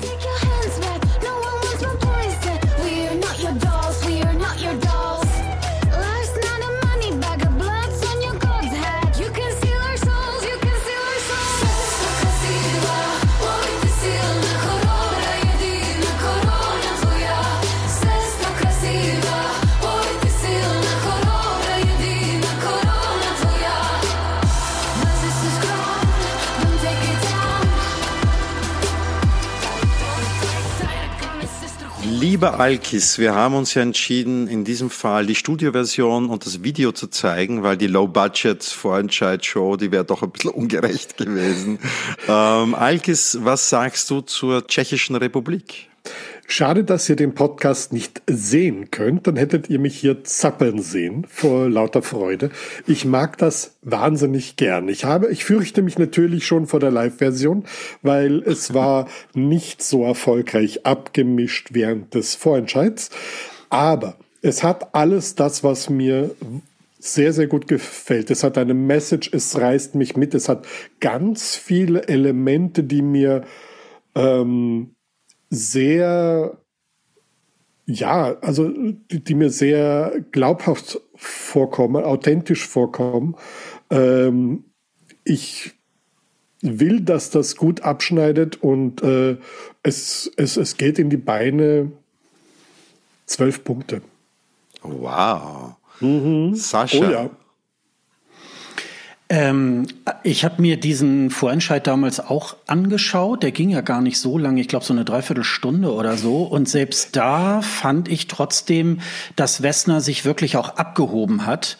Also ähm, das waren schon die, das waren schon die wahren Sieger. Deswegen ich fand das eigentlich gar nicht auch in der Live-Version äh, wirklich so schlimm. Mir hat's übrigens sehr gut gefallen. Das ist ja komplett in Englisch dann irgendwie ähm, präsentiert worden. Also ausländische Zuschauer konnten bei YouTube das sehr gut verfolgen. Auch die Interviews, die dann vor den Songs irgendwie ähm, dann geführt worden sind. Insofern äh, konnte man das auch wirklich sehr gut äh, verfolgen. Ich freue mich da sehr drauf. Dieses Lied hat wirklich auch äh, Kraft, geht nach vorne. Also das ist natürlich immer so abgeschmackt, so ah, und Frauenpower und so weiter. Aber es ist schon, ähm, es ist schon sehr, sehr authentisch und ähm, ähm, ich mag das sehr gerne. Hat sich jetzt eigentlich so in den letzten paar Jahren bei mir auch so ähm, entwickelt, diese, diese, diese slawischen äh, Beiträge, weil es irgendwie tatsächlich auch mal was anderes ist, was man sonst eben halt so im Radio oder wo auch immer irgendwie halt hört. Und ähm, ich wünsche denen ganz viel Glück und die werden, glaube ich, auch äh, ziemlich gut abschneiden, glaube ich. Und ich gebe dem mal acht Punkte. Ja, liebe Sascha, da kann ich mir eigentlich nur anschließen und sage auch gleich, dass ich acht Punkte geben werde. Ich habe schon kurz überlegt, ob ich zehn Punkte geben werde. Aber jetzt haben die Aserbaidschaner jetzt irgendwie so ein paar Bonuspunkte bekommen. ähm, euch zu Fleiß. Ja? Ähm, nein, aber ich finde den tschechischen Beitrag wunderbar. Ähm, der feministische Anspruch, den finde ich auch sehr wichtig. Ähm, ich glaube, das ist auch eine ganz tolle Botschaft, ähm, der nicht abgeschmackt daherkommt, sondern sehr erfrischend und sehr authentisch und sehr echt und, und das gefällt mir wahnsinnig gut. Es ist natürlich auch sehr clever, alle Sprachen aus dem Osteuropa da einfließen zu lassen und das wird punktetechnisch technisch natürlich auch nicht ganz schaden, sage ich mal. Ähm, und die Tschechische Republik, ähm, denen gönne ich natürlich natürlich wirklich wieder ein gutes Abschneiden. Ähm, sie haben noch immer nicht wirklich diesen großen Durchbruch geschafft im Sinne von, dass Millionen im Land äh, Eurovision schauen. Sie hatten zwar Erfolge, man denke an, an, an 2018, ähm, aber aus irgendeinem Grund schauen doch nur ganz wenige Tschechen immer noch den Eurovision Song Contest. Und ich hoffe, dass sich das irgendwann mal ändert. Und ich finde, dieser Beitrag ist einfach grundsympathisch, grundrichtig und, ähm, und, und hat eine ganz wichtige Botschaft. Und ja, damit unterstütze ich das auch sehr. Und ich gebe doch zehn Punkte, ich habe es mir überlegt. Sonja. Ja, ich habe eben bei abgeschmackt äh, auch kurz gezuckt, weil ich finde das Thema auch nicht abgeschmackt. Es ist halt nur nicht immer so super umgesetzt worden. Aber ich finde, in dem Fall ist es super umgesetzt worden. Mhm. Und also ich finde das auch ziemlich geil. Und muss aber trotzdem jetzt mal vorausschicken, wir haben ja alle jetzt schon gesagt, wir haben diesen Vorentscheid geguckt, den sie ja uns so schön auf Englisch präsentiert haben. Und zwar ja auch, weil wir ja auch abstimmen konnten. Also sie haben ja auch das internationale Publikum eingeladen, abzustimmen. Normalerweise gebe ich bei so Sachen eigentlich grundsätzlich keine Stimme ab. Auch so ein bisschen äh, denke ich da, okay, als, als Journalistin ist es vielleicht auch nicht ganz meine Aufgabe, da jetzt zu voten. Aber in dem Fall habe ich mal eine abgegeben und zwar gar nicht für Wessner, sondern für Rodan, wenn ihr euch an den erinnert. Das war der junge Mann mit Gitarre, der davon gesungen hat, dass es okay ist, introvertiert zu sein und einfach zu Hause zu bleiben und FIFA zu spielen und eben nicht auf die Party zu gehen. Und da dachte ich, das ist mein Junge und der kriegt jetzt mal von mir eine Stimme. Und zwar kriegt er vom, zwar kriegt er von mir jetzt auch eine Stimme, weil, wie ihr auch gesagt habt, es war klar, dass Wessner das Ding gewinnen und das auch völlig zu Recht gewinnen. Und ja, es war im Vorentscheid noch kein so doller Auftritt. Die Bühne war sehr klein. Es wirkte auch alles noch so ein bisschen unkoordiniert. Also auch so diese Bewegungen und so. Da hoffe ich, dass sie sich wirklich was Geiles einfallen lassen für Liverpool. Dann kann das richtig durchstarten. Also gerade dieser Song ist so kraftvoll und auch gerade wenn dieser Refrain kommt, dann kriege ich auch wirklich Gänsehaut und hoffe aber wirklich, dass in der Inszenierung, dass da noch deutlich einer draufgelegt wird. Natürlich mit der großen Bühne auf jeden Fall, aber man man kann es ja auch verkacken auf so einer großen Bühne und das mhm. hoffe ich so sehr, dass das nicht passiert, weil einfach äh, das Thema ist gut, der Song ist gut, ähm, das wirkt wie eine richtig coole Truppe. Deswegen würde ich denen das sehr gönnen und ich gebe acht Punkte auch. Mhm. Vielen Dank. Dann, lieber Marco, du darfst es nicht ankündigen, sondern ich. Es geht in die Niederlande. Mhm. Genau. Noch im Jahr, also im Vorjahr, muss man dazu sagen, 2022 gab der niederländische Sender Afrotros bekannt, dass die Niederlande mit einem Duett zum Eurovision Song Contest fahren werden. Mia Nikolai ist Tochter einer Russin und eines Niederländers und wuchs in Amsterdam auf. 2020 ging sie nach Los Angeles, wo sie ihre ersten Singles erarbeitete und veröffentlichte. Dion Cooper, eigentlich Kuiper, oder? Kuiper, ja, hast Kuiper, du ganz gut gemacht, ne? ja. Ach, endlich, ist niederländischer Singer-Songwriter und schreib, schreibt schon Songs seit er 15 ist. Seinen ersten Auftritt hatte er bei The Voice of Holland 2015. Duncan Lawrence, Song Contest Gewinner 2019 und sein Partner Jordan Garfield brachten die beiden zusammen und schreiben gemeinsam mit den beiden Interpreten den niederländischen Beitrag Burning Daylight.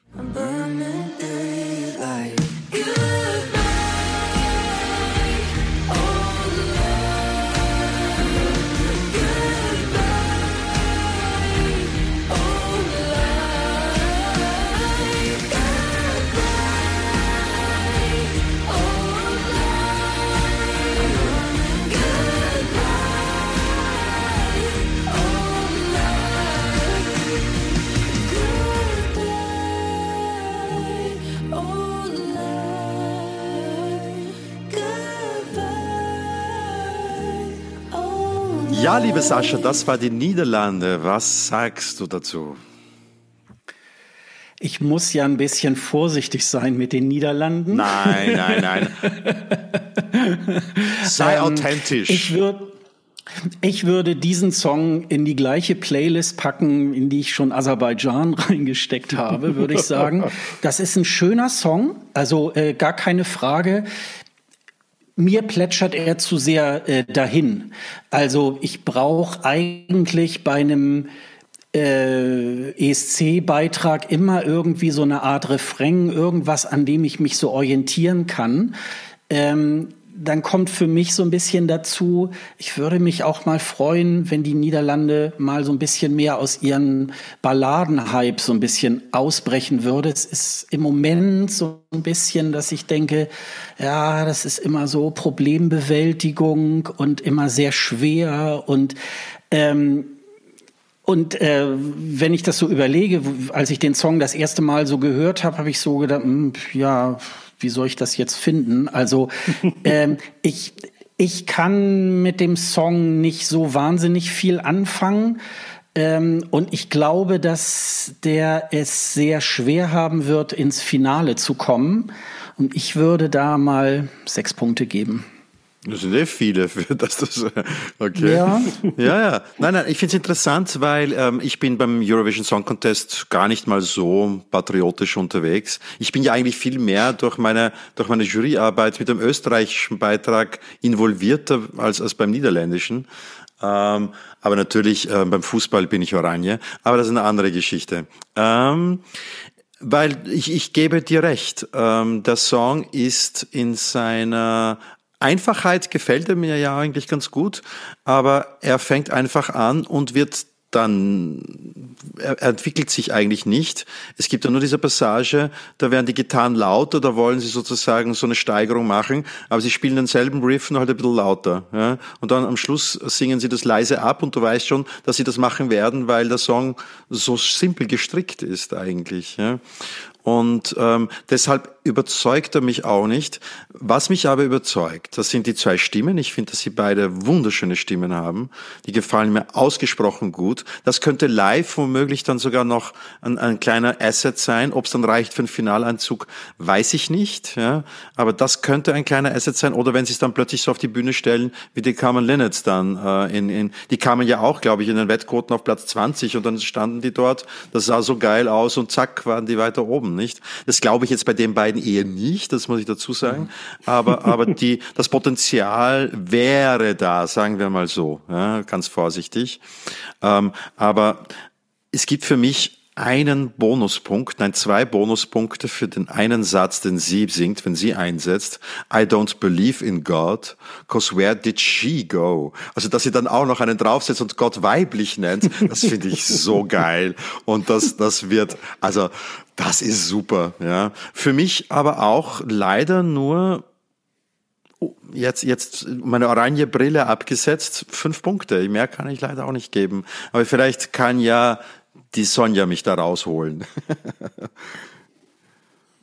Also erstmal, Niederlande, bitte hört nicht auf, Balladen zu schicken. Also bevor da wieder irgendwie eine Drehorgel kommt oder so. bitte, bitte. da war so gutes Zeug dabei in den letzten Jahren und auch das kriegt mich erstmal grundsätzlich wieder. Also ich weiß jetzt, ich bin so ein bisschen die Balladenqueen jetzt hier so in dieser Ausgabe. Aber ähm, irgendwie ist, es packt mich dann schon. Also, wie du eben gesagt hast, die zwei Stimmen sind schön zusammen. Natürlich, es passiert jetzt nicht so viel, aber eigentlich ist diese Stimmung reicht mir schon. Wir fragen uns dann, wie wird es live aussehen? Klar, das ist die große Frage, aber jetzt erstmal von der Studioversion ausgehend finde ich das schön. Höre ich das sehr gerne. Es hat für mich dann einen Minuspunkt und das ist das Ende. Also dieses Goodbye Old Life passt zwar zum Songtext, aber diese Art, wie sie das singen, ist für mich viel zu sehr angelehnt an Hey Jude also an das Ende von, von Hey Jude, das ja auch mhm. immer so, immer so weiter wiederholt wird. Und ich naja, weiß nicht, Beatles und Liverpool, ne? Genau, das ist es nämlich. Ich weiß nicht, ob es Absicht ist. Wenn es Absicht ist, finde ich es erbärmlich, ganz ehrlich, sich da so, sich da so ranzuschmeißen.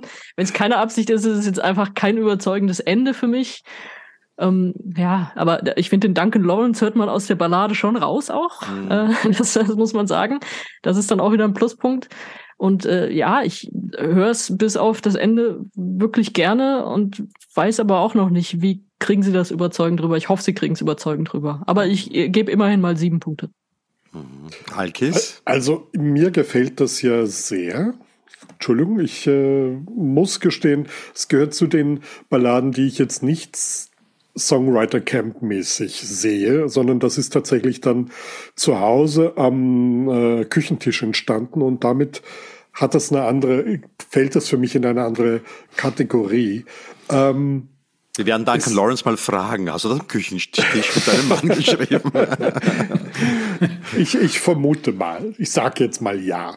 Ähm, es gefällt mir, es gefällt mir nicht gut genug, um ihm äh, 10 oder 12 Punkte zu geben, aber für sieben Punkte reicht's allemal. Und ihr habt das eh alles so schön erklärt. Es bleibt ein bisschen auf Distanz. Es sind ein paar schöne Ideen drin. Sie haben tolle Stimmen. Sie haben einen schönen Text. Aber es ist noch nicht rund genug. Und deswegen, wie gesagt, sieben Punkte. Da kommen wir vielleicht zu einer Frage, die ich euch jetzt stellen möchte, liebe Sascha, liebe, liebe Sonja. Ähm, was vielleicht auch für die Niederlande durchaus ein Verhängnis werden könnte. Es gibt ja einige Änderungen beim Eurovision Song Contest. Zum Beispiel auch, dass es in den Semifinals keine Jurys mehr geben wird. Ähm, wie seht ihr diese Entwicklung? Wie glaubt ihr, welchen Einfluss wird das haben jetzt bei diesem Eurovision Song Contest, aber vielleicht auch in der Zukunft, wenn das beibehalten wird? Dass Aserbaidschan nicht mehr mit allem durchkommt? Nein, aber habt, glaubt ihr, dass es Auswirkungen haben wird? Naja, natürlich wird es Auswirkungen haben. Ich meine, es gab ja dann sofort, als eben auch diese, diese Nachricht dann bekannt gegeben wurde, gab es ja diese Gegenüberstellung. Ich weiß nicht, ob ihr euch diese Videos dann auch angeschaut habt. Äh, wer hätte es geschafft in den letzten mhm. Jahren, wenn es diese Regelung schon gegeben hätte? Und da waren ja dann immer so auf jeden Fall ein, zwei Änderungen drin. Und natürlich, äh, es gibt so welche, die schon sehr auf Jurys abzielen auch und die haben es dann natürlich schwerer. Und deswegen, ja, es ist eine Änderung. Gut, man will halt das Publikum dann weiter mit reinholen, traut sich aber nicht, es so komplett reinzuholen, dass am Ende vielleicht irgendein Gaga-Act gewinnt oder so, das Finale. Dann, da geht man dann wieder den Schritt zurück. Deswegen ist es so ein bisschen komisch, dass es zwei unterschiedliche Bewertungssysteme gibt für Halbfinals und Finale, finde ich so ein bisschen seltsam. Ich weiß noch, dass Jon Ola Sand immer gesagt hat, wir haben diese Juries eingeführt, damit da keine Truthähne mehr singen oder so, damit die Leute nicht mehr glauben, mit sowas die Leute dann kriegen zu können. Wo er auch so ein bisschen recht hat, aber so grundsätzlich, wenn du mich jetzt fragst, Juries ja oder nein, da habe ich, glaube ich, bei einem ESC zehn verschiedene Antworten drauf. Weil ich immer denke, oh, dann wäre aber das nicht weitergekommen, oh, dann, aber, aber das wäre dann durch und so. Also ja, es ist einfach eine, eine Änderung und die EBU stellt ja alles irgendwie gerade so auf den Prüfstand. Mal sehen, wie das jetzt läuft. Aber natürlich, wenn du immer in einem Halbfinale bist, kannst du vielleicht auch versuchen, das so ein bisschen drauf auszurichten, dass du jetzt halt keinen Jury-Pleaser dahin schickst, weil du damit vielleicht eher kleben bleibst. Wohin werden diese Neuerungen eigentlich führen? Sag mal. Wir, wir haben jetzt eine ganze Menge Änderungen, die, die vor, vor sich gehen.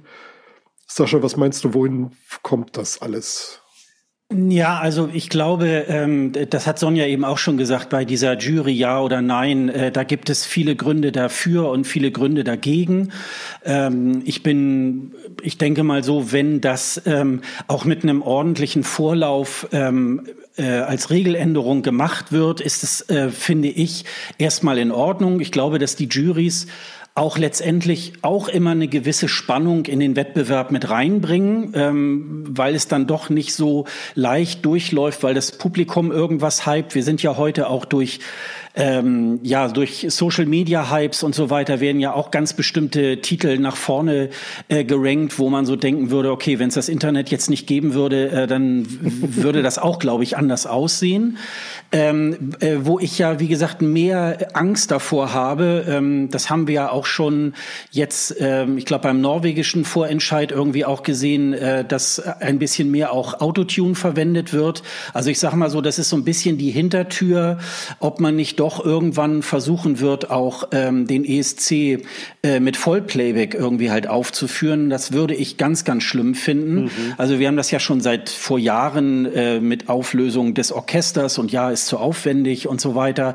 Also ich finde eher diese künstlerischen Veränderungen, die finde ich eher gefahrvoll, ähm, weil ich schon finde, auch gerade dieser, dieser äh, man, man hätte das nach Corona auch mal wieder zurückdrehen können, ähm, dass man eben halt nicht irgendwelche Background-Sänger vom Band irgendwie abspielt ähm, oder irgendwelche ja, ich sag mal, Gesangsbetten irgendwie halt zulässt und so weiter. Also ähm, das sehe ich eher als jetzt so diese Geschichten mit den Regeln. Also das ist ja auch immer diese Diskussion auch hier in Deutschland mit dem Vorentscheid und wie sollte das sein, mit welcher Regelung. Das ist mir eigentlich immer völlig egal, weil mir ist immer wichtig irgendwie, welche Musik ist da am Start. Und ähm, das ist für mich immer entscheidender. Und äh, nochmal zurück, dieses Thema äh, äh, Vollplayback beim ESC, ich glaube, dann bin ich raus. Also mhm. das finde ich nicht so toll. Äh, ob Jurys dabei sind oder nicht, ähm, mhm. ist mir jetzt erstmal eher egal, würde ich sagen. Also mir ist es nicht ganz egal, weil ich, ich, ich, ich, ich mag das ähm, ein, einen gewissen Spitze, ich würde es mir bei demokratischen Wahlen ja manchmal auch wünschen, aber dann gewinnen halt auch die populistischen Parteien. Ich, weißt du, ihr wisst, wie das ist. Also da geht das natürlich nicht, ja, das ist ja eh klar, das ist, versteht mich nicht falsch. Aber bei Eurovision Song Contest, wo es um Musik geht und wo es auch um irgendwie das Ermöglichen einer internationalen Karriere gehen sollte, ist eh die Frage, ob das, ob der Eurovision eigentlich das schafft. Bei Monoskin hat es geglückt, aber ich glaube nicht wegen Eurovision, sondern einfach weil Monoskin das auch konnte, ja, auch von sich heraus, aus sich selbst heraus. Aber wir haben ja gesehen, dass die Jurys ein Einfallstor für Korruption sind. Ja?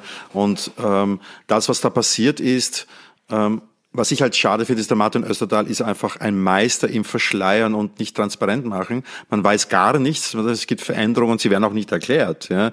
Ähm, ähm, das, das, das bringt mich wirklich schon auf die Palme mittlerweile. Auch die Änderungen jetzt mit Öffnungszeiten, Proben und, und nicht öffentlich. Und ist ja alles in Ordnung, aber es wird nicht erklärt, warum. Ja. Wenn man mhm. einfach mir sagen würde, so ja. Leute, das ist der Grund, wir haben dieses Problem, das, das ist unsere ja. Lösung, sorry, ähm, dass wir das nicht früher gesagt haben. Äh, der Jan Ola Sand hätte das gemacht, ja, Jon Ola Sand. Mhm. Aber der Östertal sagt nichts, es wird geschwiegen.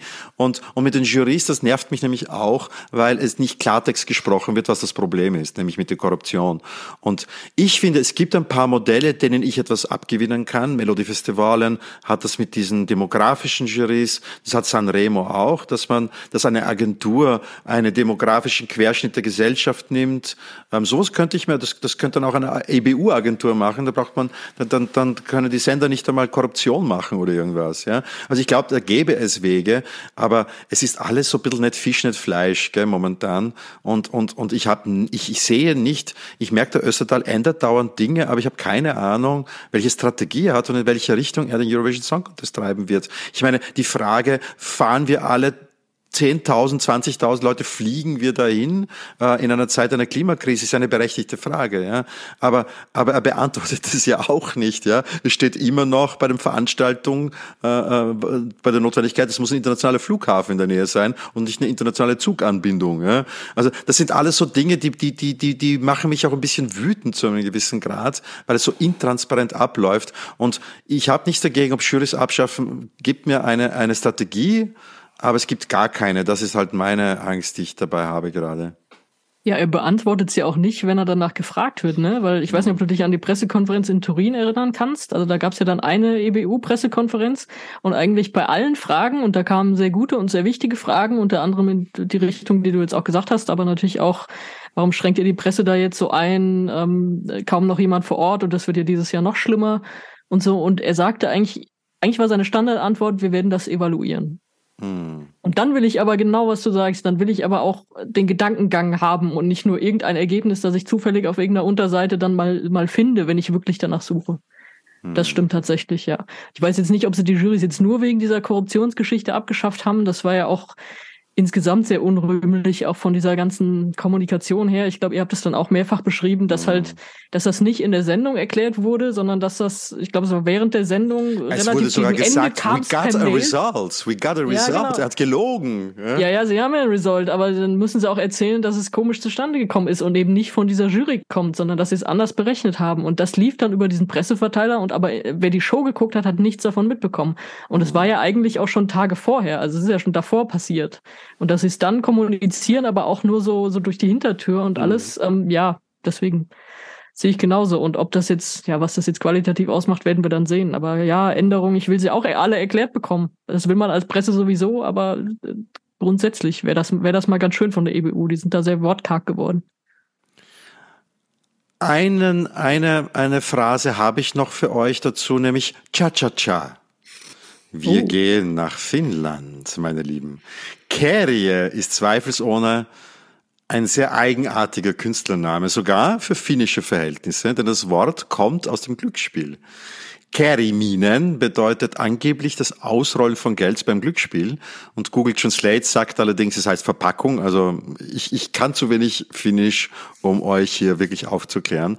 Wie auch immer, tatsächlich handelten die ersten veröffentlichten Nummern des Rappers und Sängers Jere Pöhönen, so wie er eigentlich heißt, vom Glücksspiel. Sein ganzes eigener Stil, besteht aus tanzbaren Beats, Rock, Rap und sie machen ihn in Finnland durchaus populär. 2020 erschien sein Debütalbum Fantastista und 2023 nahm er am finnischen Vorentscheid UMK teil. Sein Song handelt von Alkohol und Tanzflächen, viel Alkohol, Kerje mit Cha-Cha-Cha.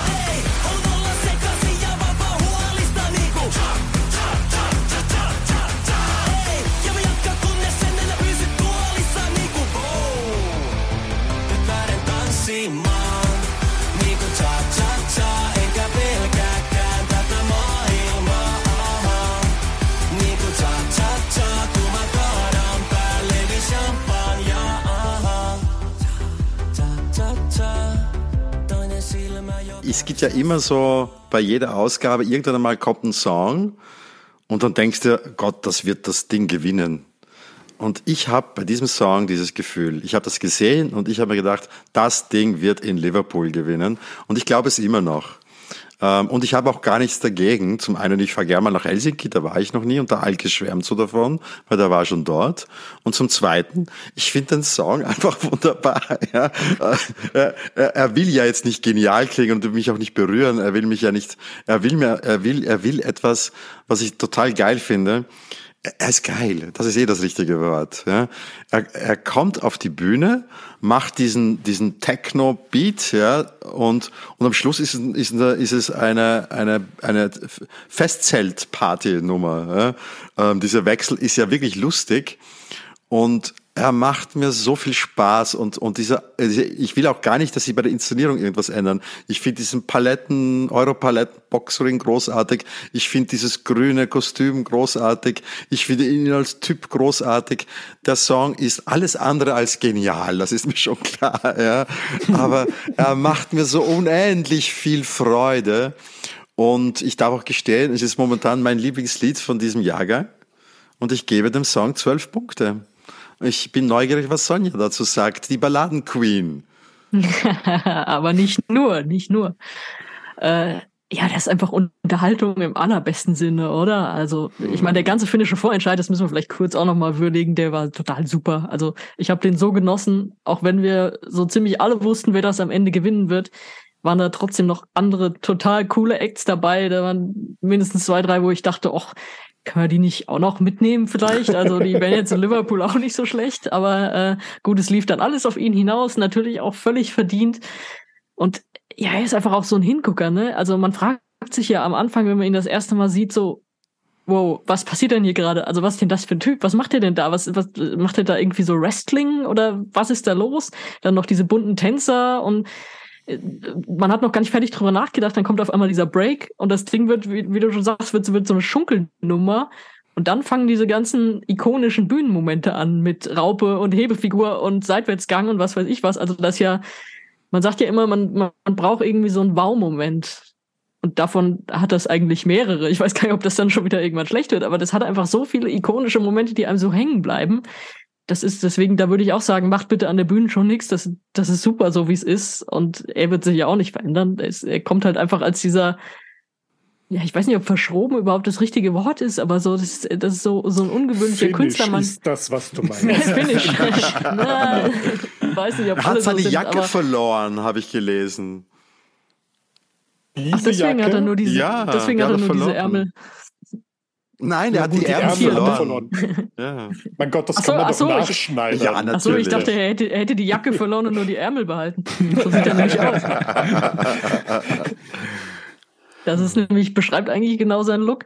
Ähm, nee, also ich, also wenn wir schon drüber reden, Lorraine könnte die Juries gewinnen. Also er ist auf jeden Fall ein heißer Kandidat fürs Taylor Voting zu gewinnen. Also das kann ich mir super gut vorstellen. Und da würde ich jetzt mal meinen Teil so halbwegs dazu beitragen und sagen, von mir kriegt er auch zehn Punkte. Ja, also ich muss ja gestehen, als großer Finnland-Fan, äh, Grüße an Herrn Finnland in dem Sinne jetzt mal. Nein, im Ernst, es ist wirklich eine Freude, diesen Song zu sehen. Es hat mir ein Grinsen aufs, aufs Gesicht gemalt, als ich ihn das erste Mal gesehen habe. Es ist noch immer da. Ich bin's noch nicht müde. Ich finde diese, diese Choreo, ich finde diese die Gesichter der, der, der ähm, Turniertänze, das sind ja nichts anderes als Turniertänze, die er da benutzt hat, großartig. Es ist so eine Verarschung auch dieses, dieser, dieser finnischen Mentalität des ähm, ich bin ein bisschen merkwürdig, aber ich stehe dazu. Und zwölf Punkte von mir und ach, behaltet euch doch den Rest, bitte. Sascha, bitte. Gibt es eine Gegenrede, ja? Äh, nee, nee, also ich kann, ich kann mich euch nur, nur äh, anschließen. Oh. Das Ding macht, äh, das Ding macht große Laune. Ähm, das ist so ein bisschen Lordy meets Let's Dance irgendwie halt irgendwie auf der Bühne äh, zwischen all die Paletten. Äh, habt ihr ja auch schon alles irgendwie gesagt. Es ist auch dieses Cha-Cha-Cha irgendwie. Es macht echt gute Laune. Äh, man, man sieht sich das irgendwie halt äh, gerne an. Ist ja auch nicht zu Unrecht auch in den äh, Wetten in den Bewertungen überall auch sehr weit oben. Irgendwie, das wird auch, äh, das wird auch vorne mitspielen. Ich freue mich auch auf äh, Helsinki 2024. ähm, da bin, bin ich mal sehr gespannt. Also Turko, ähm, Turko in äh, Helsinki, oder in ge genau, gehört genau. den Russen, da wollen sie es nicht machen. ja, aber wie gesagt, das äh, ganz groß und äh, ja, Jorge González, geben Sie Ihre Punkte und ich sage mal zehn. Vielen Dank. Der Marco und ich halten uns jetzt ein bisschen zurück, denn ihr zwei dürft jetzt äh, Österreich bewerten. Denn da wir eine zweite Juryrunde mit Nicht-Österreichern haben, wiederholen wir das dann einfach noch einmal. Teja und Salina haben schon in mehreren internen Auswahlverfahren versucht, Österreich zu vertreten oder auch Serbien. Immer als Solokünstlerinnen und getrennt voneinander. Kennengelernt haben sich die beiden in der 2021 Staffel von Starmania. Bei einem Songwriting Camp in Prag schrieben sie dann abends mit Spaß und Ernst, mit Beat und Ironie gemeinsam einen Song.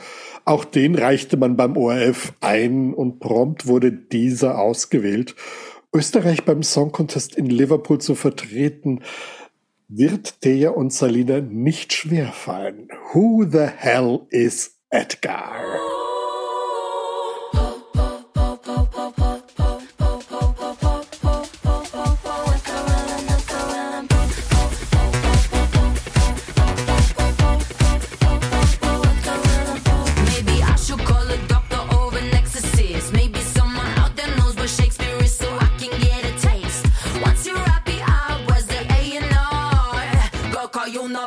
You're about to be a star.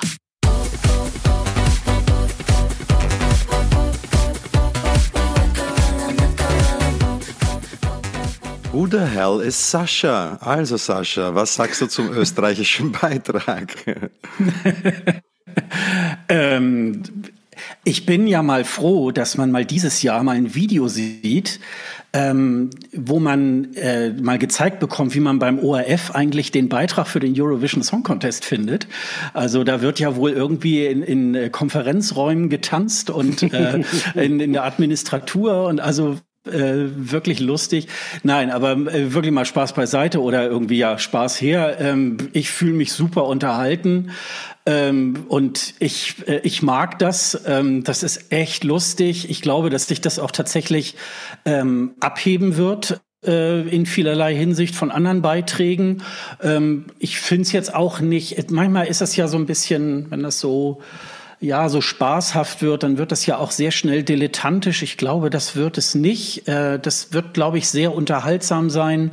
Und ähm, ich freue mich da schon darauf, das auf der Bühne zu sehen. Und ähm, ich find's großartig. Also ähm, ganz toll. Und ich äh, drücke da Österreich wirklich äh, alle Daumen. Und ähm, ich könnte mir das auch tatsächlich gut äh, vorstellen, dass es auch ins Finale schafft. Und ähm, ich gebe mal acht Punkte. Sonja, du hast ja nicht so glücklich reagiert auf WhatsApp, als wir dir gesagt Hm. haben, dass du Österreich bewerten musst. Werden mir Wir sind- Internas ausgeplaudert. Ja, gnadenlos, ja. Gnadenlos. Warum? Dann, nee, dann möchte ich erstmal hinzufügen, ich habe letztes Jahr ziemlich gut vorhergesagt, was, was euch dann so passiert ist, also eurem österreichischen Beitrag.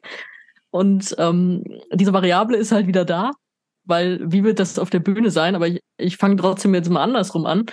Ich habe den Song gehört und dachte im ersten Moment, hä? Was? Und aber es ist natürlich diese Art von, hä, was? Bei der man aber auch neugierig wird und sagt, worum geht's da? Was, was macht ihr da? Das ist ja erstmal ein gutes Zeichen. Und dann schaut man sie so an, worüber singen sie. Und das ist natürlich, ich meine, ich finde es super genial, dass sie tatsächlich einfach diesen Betrag singen, diesen lächerlichen Betrag, den man von Spotify als Künstler für einen Stream bekommt. Ja, also allein das schon mal in Song unterzubringen, finde ich genial. Es ist äh, eine super Art der Kritik.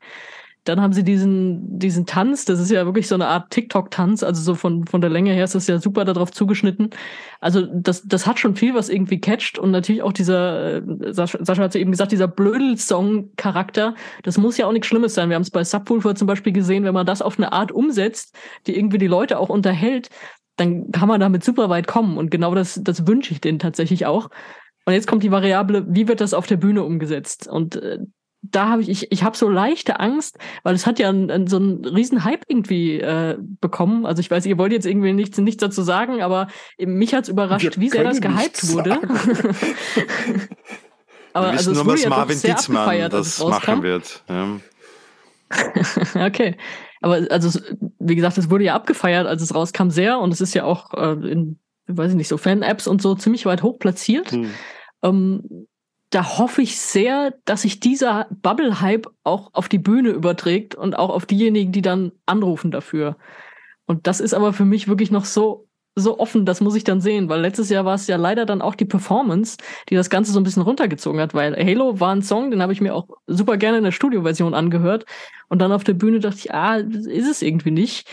Dieser jetzt hier hat schon mal ein bisschen mehr Zutaten, wie gesagt, mit, mit Tanz und so und dass man da vielleicht mehr rausholen kann. Ich hoffe, hoffe, hoffe, das wird auch passieren. Aber ich äh, bin da leider noch sehr vage und muss dann auch vage sechs Punkte dafür geben. Ja. Alles klar, wir danken euch ähm, und wir kommen zu einem sehr schönen Vornamen zum Schluss, nämlich dem Marco. Ja. 2013. Marco, Namen- das war jetzt aber nicht dein Natürlich. Ja. Ich darf ja ein bisschen selbstironisch sein, aber wenn du die Selbstironie nicht hörst, dann kann ich auch nichts dafür. Ja. 20, 2013 nahm Alkis Mengone, ah nein, Marco Mengone, als junger aufstrebender Sänger an Sanremo teil, gewann diesen mit L'Essentiale und erreichte mit diesem Song beim Eurovision Song Contest in Malmö den siebenten Platz. Auch er also ein Wiederkehrer beim Eurovision Song Contest. Bekannt wurde Marco Mengone bereits 2009 bei X Factor, zumindest in Italien, dass er damals gewann und sofort Singles auf Platz 1 bringen konnte. 2010 wurde er Dritter in Sanremo, sein Debütalbum. 2009 erreichte er den neunten Platz in Italien. Aber Seit seinem zweiten Album 2010 war jedes seiner Alben auf Platz eins oder zwei in Italien. Er ist dort sicher einer der absolut größten Popstars der Gegenwart. 2023, zehn Jahre nach seinem ersten Sanremo-Sieg, wollte er diesen wiederholen und ja, es gelang ihm. Bei uns übrigens noch die längere Sanremo-Version, weil im Moment dieser Aufnahme dieses Podcasts gibt es noch keine drei Minuten Version. Marco Mengone mit Due Vite.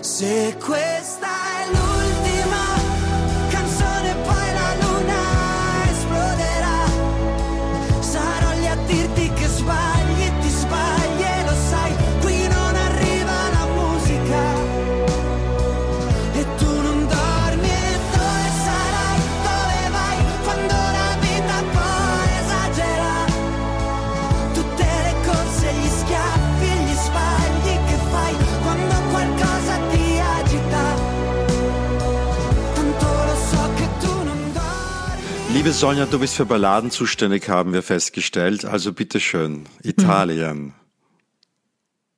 Endlich mal ein gutes Gegenbeispiel für mich. Dankeschön. ja, ich meine, es ist so, es ist einfach so typischer Italo-Pop und da war ich jetzt noch nie der größte Fan von und dieser Song ändert das auch nicht. Also der gibt mir irgendwie so gar nichts. Ich weiß noch nicht mal warum. Der, der hat keine Stelle, an der er mich irgendwie berührt oder so. Das ist, das fließt halt so dahin. Er singt das ganz okay, aber es ist, es macht mit mir überhaupt nichts. Warum auch immer. Vielleicht groll ich Italien noch so ein bisschen, weil letztes Jahr dieser Beitrag auch so hingerotzt war und weil das so, ja, dann erscheine ich mal nicht zur Probe und dann, ja, wir machen das schon irgendwie und so. Das fand ich so ein bisschen traurig. Die, die wurden ja auch gehypt da mit Brividi und am Ende war das kein guter Auftritt. Ähm, vielleicht hat er ja ein bisschen mehr Bock da drauf und äh, gibt dann wenigstens Gas in Liverpool. Aber ähm, nee, für mich, für mich ist es leider nichts. Und weiß nicht, mehr fällt mir dazu auch nicht ein, außer, ja, gebe ich mal drei Punkte. Alkis? Ich war ja in ähm, Malmö, war das, glaube ich, ne? In Ja. Malmö war er damals. Ja, ja. Äh, nicht der größte Fan seines äh, damaligen Songs. Ich fand das ähm, auch wieder overhyped, uninteressant. In dem, in dem Fall jetzt hier ist dieser Song tatsächlich auch Schwäche. L'Essentiale hatte wenigstens noch einen, einen, einen Höhepunkt drin, der mir hier einfach fehlt. trotz allem, es ist gut dargeboten, auch wenn seine Stimme jetzt nicht meine Lieblingsstimme vom Contest ist. Er ist nett anzuschauen. Er wird eine super Live-Show bieten, weil das kann er, glaube ich, sehr gut. Und das hat er ja in Sanremo auch mehrmals bewiesen. Aber es bleiben bei mir tatsächlich nur fünf Punkte hängen. Mhm. Sascha? Ja, also ich habe ihn tatsächlich auch in Malmö Live irgendwie ja auch erlebt damals. Und ähm, ich finde äh, tatsächlich L'Essentiale ist tatsächlich sehr viel stärker. Das ist ein Song, den ich auch heute immer noch sehr gerne höre. Also ähm, der, der, der bewegt einen auch dann tatsächlich.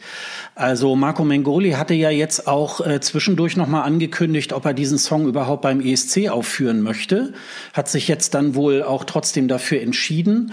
Nur ist da ja so ein bisschen auch der Unterschied Sanremo. Ähm, also dass, dass der ESC-Beitrag wird, ist ja mehr so ein Abfallprodukt daraus, sondern äh, Sanremo lebt ja eher aus sich selber. Und ich glaube, für diesen Wettbewerb war das, glaube ich, ähm, eine gute Nummer. Ähm, aber ich glaube, das wird jetzt nicht so, ähm, also man wird ja, glaube ich, Vergleiche auch äh, stellen zwischen 2013 und da, ähm, ja, vielleicht ich sag mal ganz platt, vielleicht hätte man sich jetzt von ihm auch eher so eine Abtemponummer irgendwie mal gewünscht, um mal so einen Vergleich irgendwie vielleicht auch zu haben.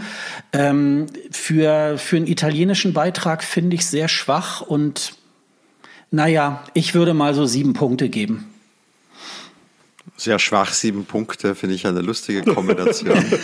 ähm, ich verstehe. Weil, weil die Erwartungshaltung so hoch ist ja, bei ähm, Italien. Ich, ich war jetzt gespannt, wie es mir jetzt geht, weil ich den Song sehr, sehr, sehr lange nicht mehr gehört habe. Und jetzt habe ich ja Kopfhörer. Das heißt, der Song ging ja auch jetzt direkt in mein Ohr. Und es ist jetzt was sehr Interessantes passiert. Ich hatte jetzt totale Gänsehaut. Das ist bei mir rauf und runter. Und das finde ich dann schon interessant, weil ich das jetzt überhaupt nicht erwartet hatte, dass mir das passiert.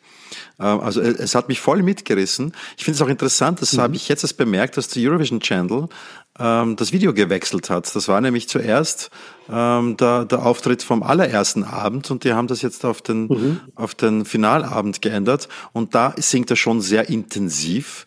Was mir noch auffällt, ist, er schaut immer so schnell immer woanders hin, dass ich mir die ganze Zeit, was schaust du denn, was suchst du denn, während er live singt? ja? Ähm, die wichtigste Nachricht, finde ich, ist für alle junge Menschen, die Angst haben vom Älterwerden. Man sieht an Marco Mengone, es gibt keinen Grund, Angst zu haben. Man kann sogar verdammt viel besser aussehen, wenn man ein paar Jahre altert. Ja, das muss man ja auch mal gesagt haben hier. Und ich Die Feuchtigkeitscreme hätte ich auch gerne. naja, Bart wachsen lassen hilft auch, lieber Sascha. Nein, ähm, ähm, ich, ich, ich ähm, weiß, dass das nicht der beste italienische Beitrag der letzten Jahre ist. Äh, mich stört auch zu einem gewissen Grad, weil der Refrain ist eigentlich eine Bridge und man wartet auf einen Refrain, der da nicht kommt.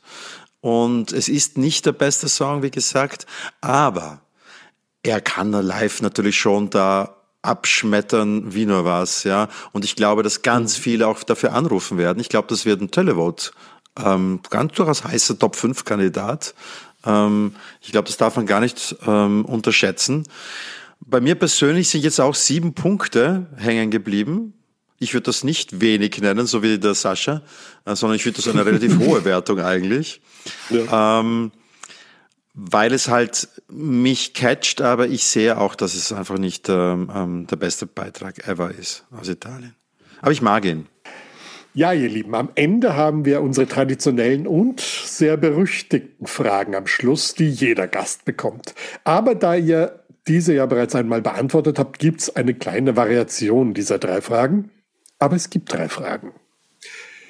Und fange ich mal mit der ersten Frage an. Welcher Song aus dem Song Contest 2022 ist denn heute noch auf eurer Playlist? Fang doch mal an, Sonja.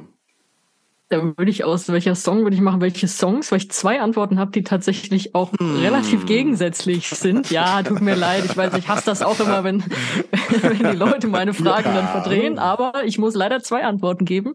Gut. Äh, die erste ist Gifted Wolf a Banana tatsächlich, weil das mich immer noch unterhält auf eine Art.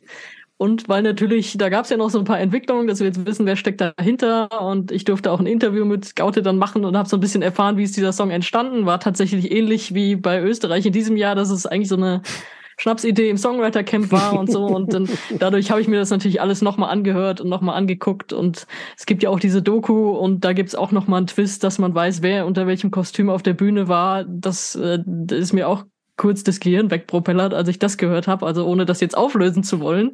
Aber deswegen habe ich mir das häufiger nochmal angeguckt und so blieb's dann doch irgendwie in der Playlist. Und das zweite könnte eigentlich gegensätzlicher nicht sein, das ist äh, The Diebte.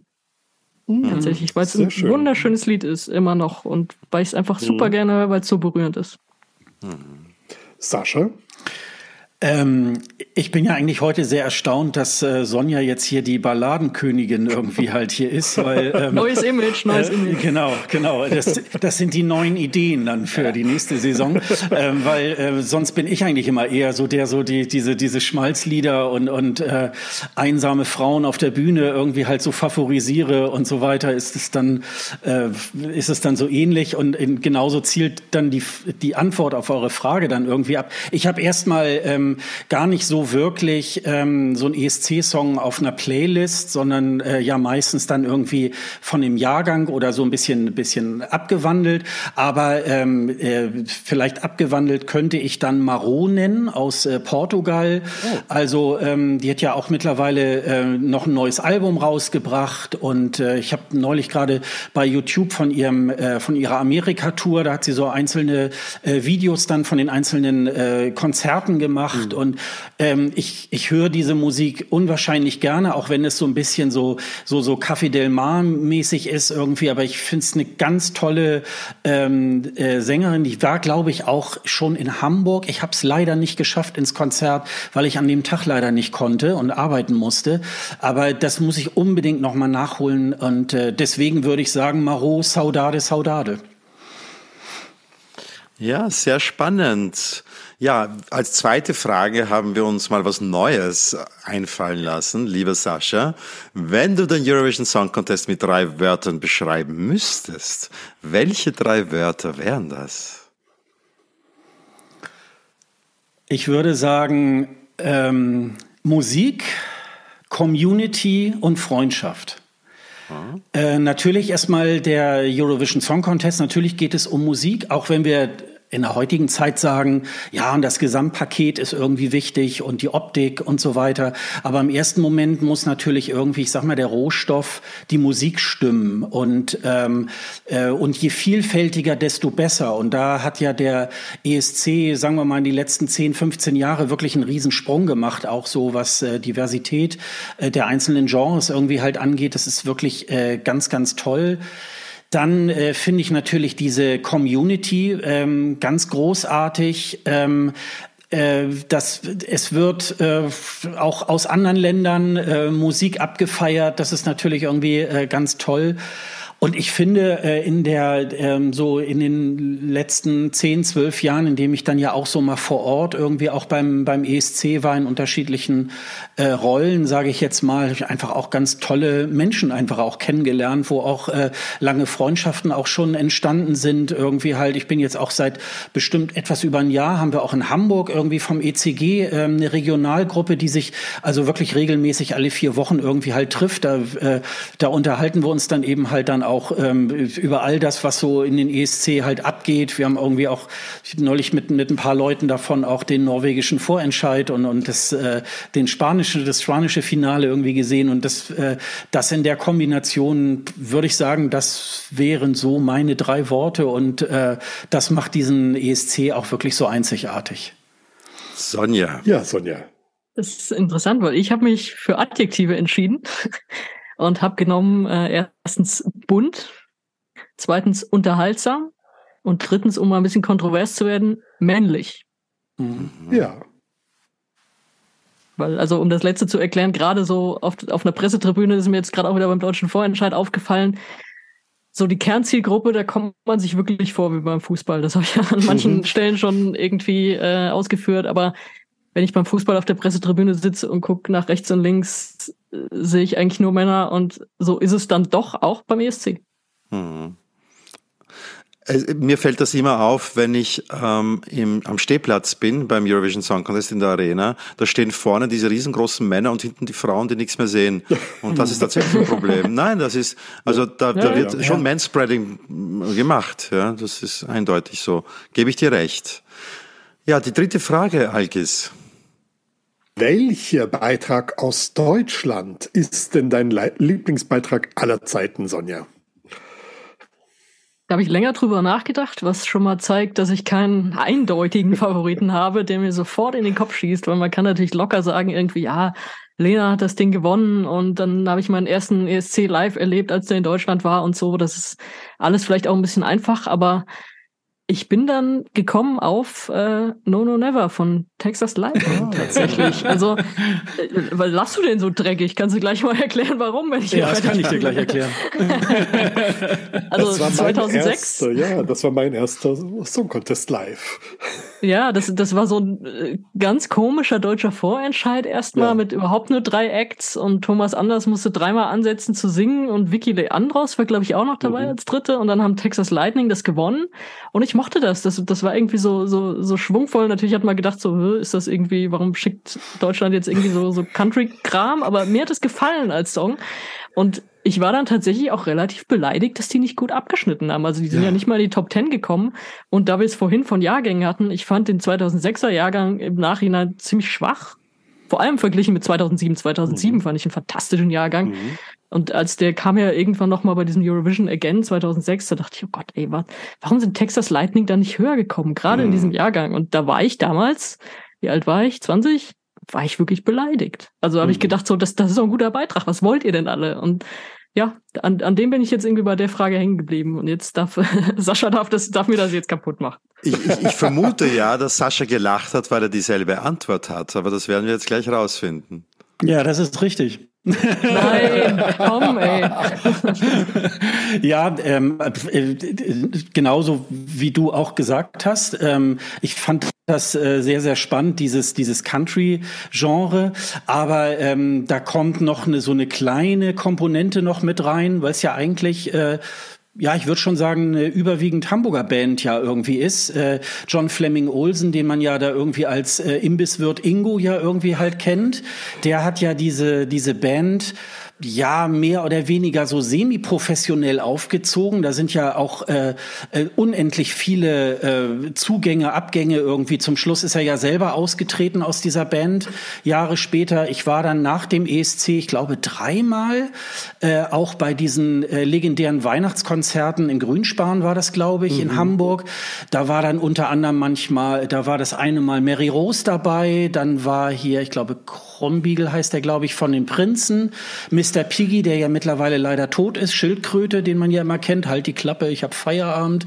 Und, äh, und äh, Jane Comerford ist ja hier Dozentin in Hamburg an der Musikhochschule. Und ähm, also das ist äh, so, da habe ich die begeben, weil ich, weil ich tatsächlich auch so dachte, naja, guckst du dir jetzt mal so die 80er an, in denen ich dann so halt äh, sozialisiert bin und ja, hätte dann so Johnny Blue, vielleicht Theater und so weiter, aber ich, ja, habe ich so gedacht, ach, willst du jetzt nicht wieder wie so ein, wie so ein alter Zismann rüberkommen? Und Lena, Lena geht dann, Lena geht dann auch nicht und dann ist mir das auch aufgefallen, weil ich also diesen Song, Aber Sascha, äh, Sascha, der, nur, nur ein, ein Hinweis. Es geht schon darum, welchen Song du einfach selbst am meisten liebst, ganz ohne Politik. Ja, ja, ja, ja, ja. Ja, ja, das, nein, und, und äh, insofern, insofern äh, muss ich sagen, nee, äh, weil ich diesen, diesen Song äh, tatsächlich auch absolut underrated äh, finde ähm, und der hätte vielleicht nicht gewinnen müssen, aber der hätte ganz weit vorne irgendwie dabei sein müssen. Also da haben wir äh, in Deutschland äh, die in den darauffolgenden Jahren wesentlich schlimmere Sachen geschickt als äh, diese Nummer, die auch auf der Bühne also wirklich auch gut inszeniert war und äh, also es ist ganz großartig und ähm, also ja. Insofern ähm, gleichen wir uns da mal wieder an. Völlig zu Recht. Ich kann euch Hab, da habt, nur ihr, habt ihr zwei, habt ihr zwei denn wenigstens noch andere Antworten für uns, wenn, wenn ihr das so durchgeht? Damit wir jetzt nicht auf einer Antwort stehen bleiben. Ja, ich habe jetzt Also, gar nicht darüber äh, wenn- nachgedacht. Ich, ich würde tatsächlich einen, einen frühen ähm, Katja Epstein äh, Auftritt nehmen. Diese Welt fand ich großartig. Aber ich fand es musikalisch halt nicht so interessant. Das sah einfach nur geil aus. Ja, so. Ähm, das war also ich bin ja ein Kind der 70er, ich habe ja schon in den 70ern angefangen zu schauen. Ja, Christian Bruns, Ralf Siegel, hm, ja, hm, ne? So. Und dann kommt eben Texas Lightning, die ja auch im Vorentscheid so der Underdog waren und das war schon sehr erfrischend. Ich gebe euch da schon recht und ich finde es auch ganz erstaunlich, dass der wirklich ein ein Evergreen geworden ist im Radio. Das ist äh, der perfekte Radiosong. Aber vielleicht ist das auch der Grund, warum der eigentlich nicht so erfolgreich war dann beim Song Contest. Ja, ich Ja, würde das könnte wahrscheinlich, sein. Könnte sein. Ich würde wahrscheinlich eher die Geschwister Kessler sagen. Heute Abend wollen wir tanzen gehen. Aber ähm, meine, meine echte Antwort ist wahrscheinlich doch Lena Meyer-Landrut, aber Taken by a Stranger. Den ist liebe ich. Großartig. Ja, das ist mein Lieblingssong aus Wer kann denn auch Mikado vergessen? Party heute Ja, Nacht. das habe ich kurzzeitig auch überlegt, aber das war mir dann doch zu platt. Also Ja. ähm, klar, wenn, also wenn man das jetzt irgendwie mal auf eine witzige Seite nimmt, ja klar, äh, das, das, das ist auch, äh, das ist auch ein Song, der einen so ein bisschen auch catcht. Also es gibt ja manchmal so Songs, wo man denkt, oh nee, es geht gar nicht, aber eigentlich, ah, eigentlich ist es doch ganz geil so. Aber, aber dafür reicht es nicht, dass ich jetzt sagen würde, wow, das, also das ist jetzt der beste deutsche Song aller Zeiten, oder? Also nee, so weit würde ich da nicht gehen. Wir bedanken uns bei euch ganz, ganz herzlich, dass ihr bei uns zu Gast wart bei dieser Messi-Jury. Ich hoffe, es hat wieder Spaß gemacht, jetzt doch nach einer kleinen Pause wieder mal zu podcasten. Auch wenn es nicht in eurem eigenen Podcast ist, den man übrigens gerne umbenennen kann in die Balladenqueen und der Party King. Ja, genau. Ist immer noch besser, als wenn wir ihn No No Never nennen. Aber wir, wir, wir lassen unseren Namen, ja, unseres Podcasts, uns den sagen wir jetzt gemeinsam. Merci, Merci, chérie. Oh, vielen Dank.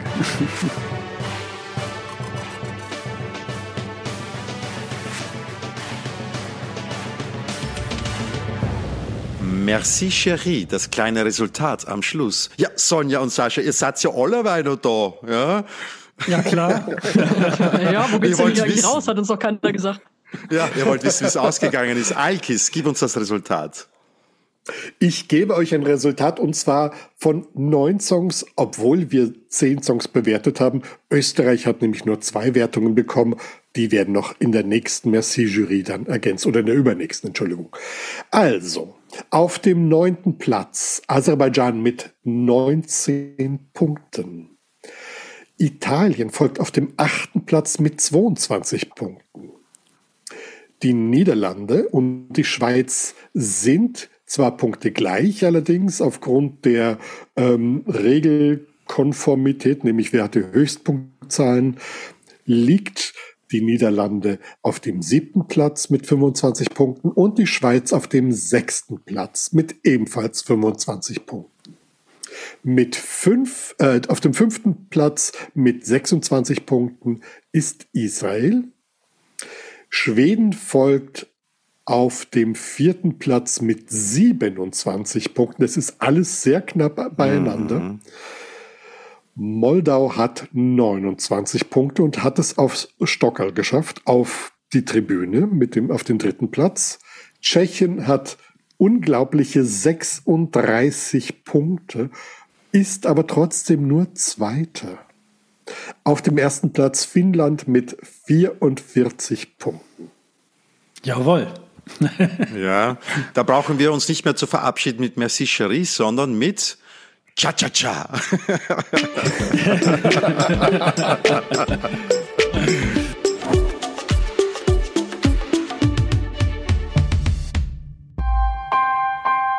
Missing Link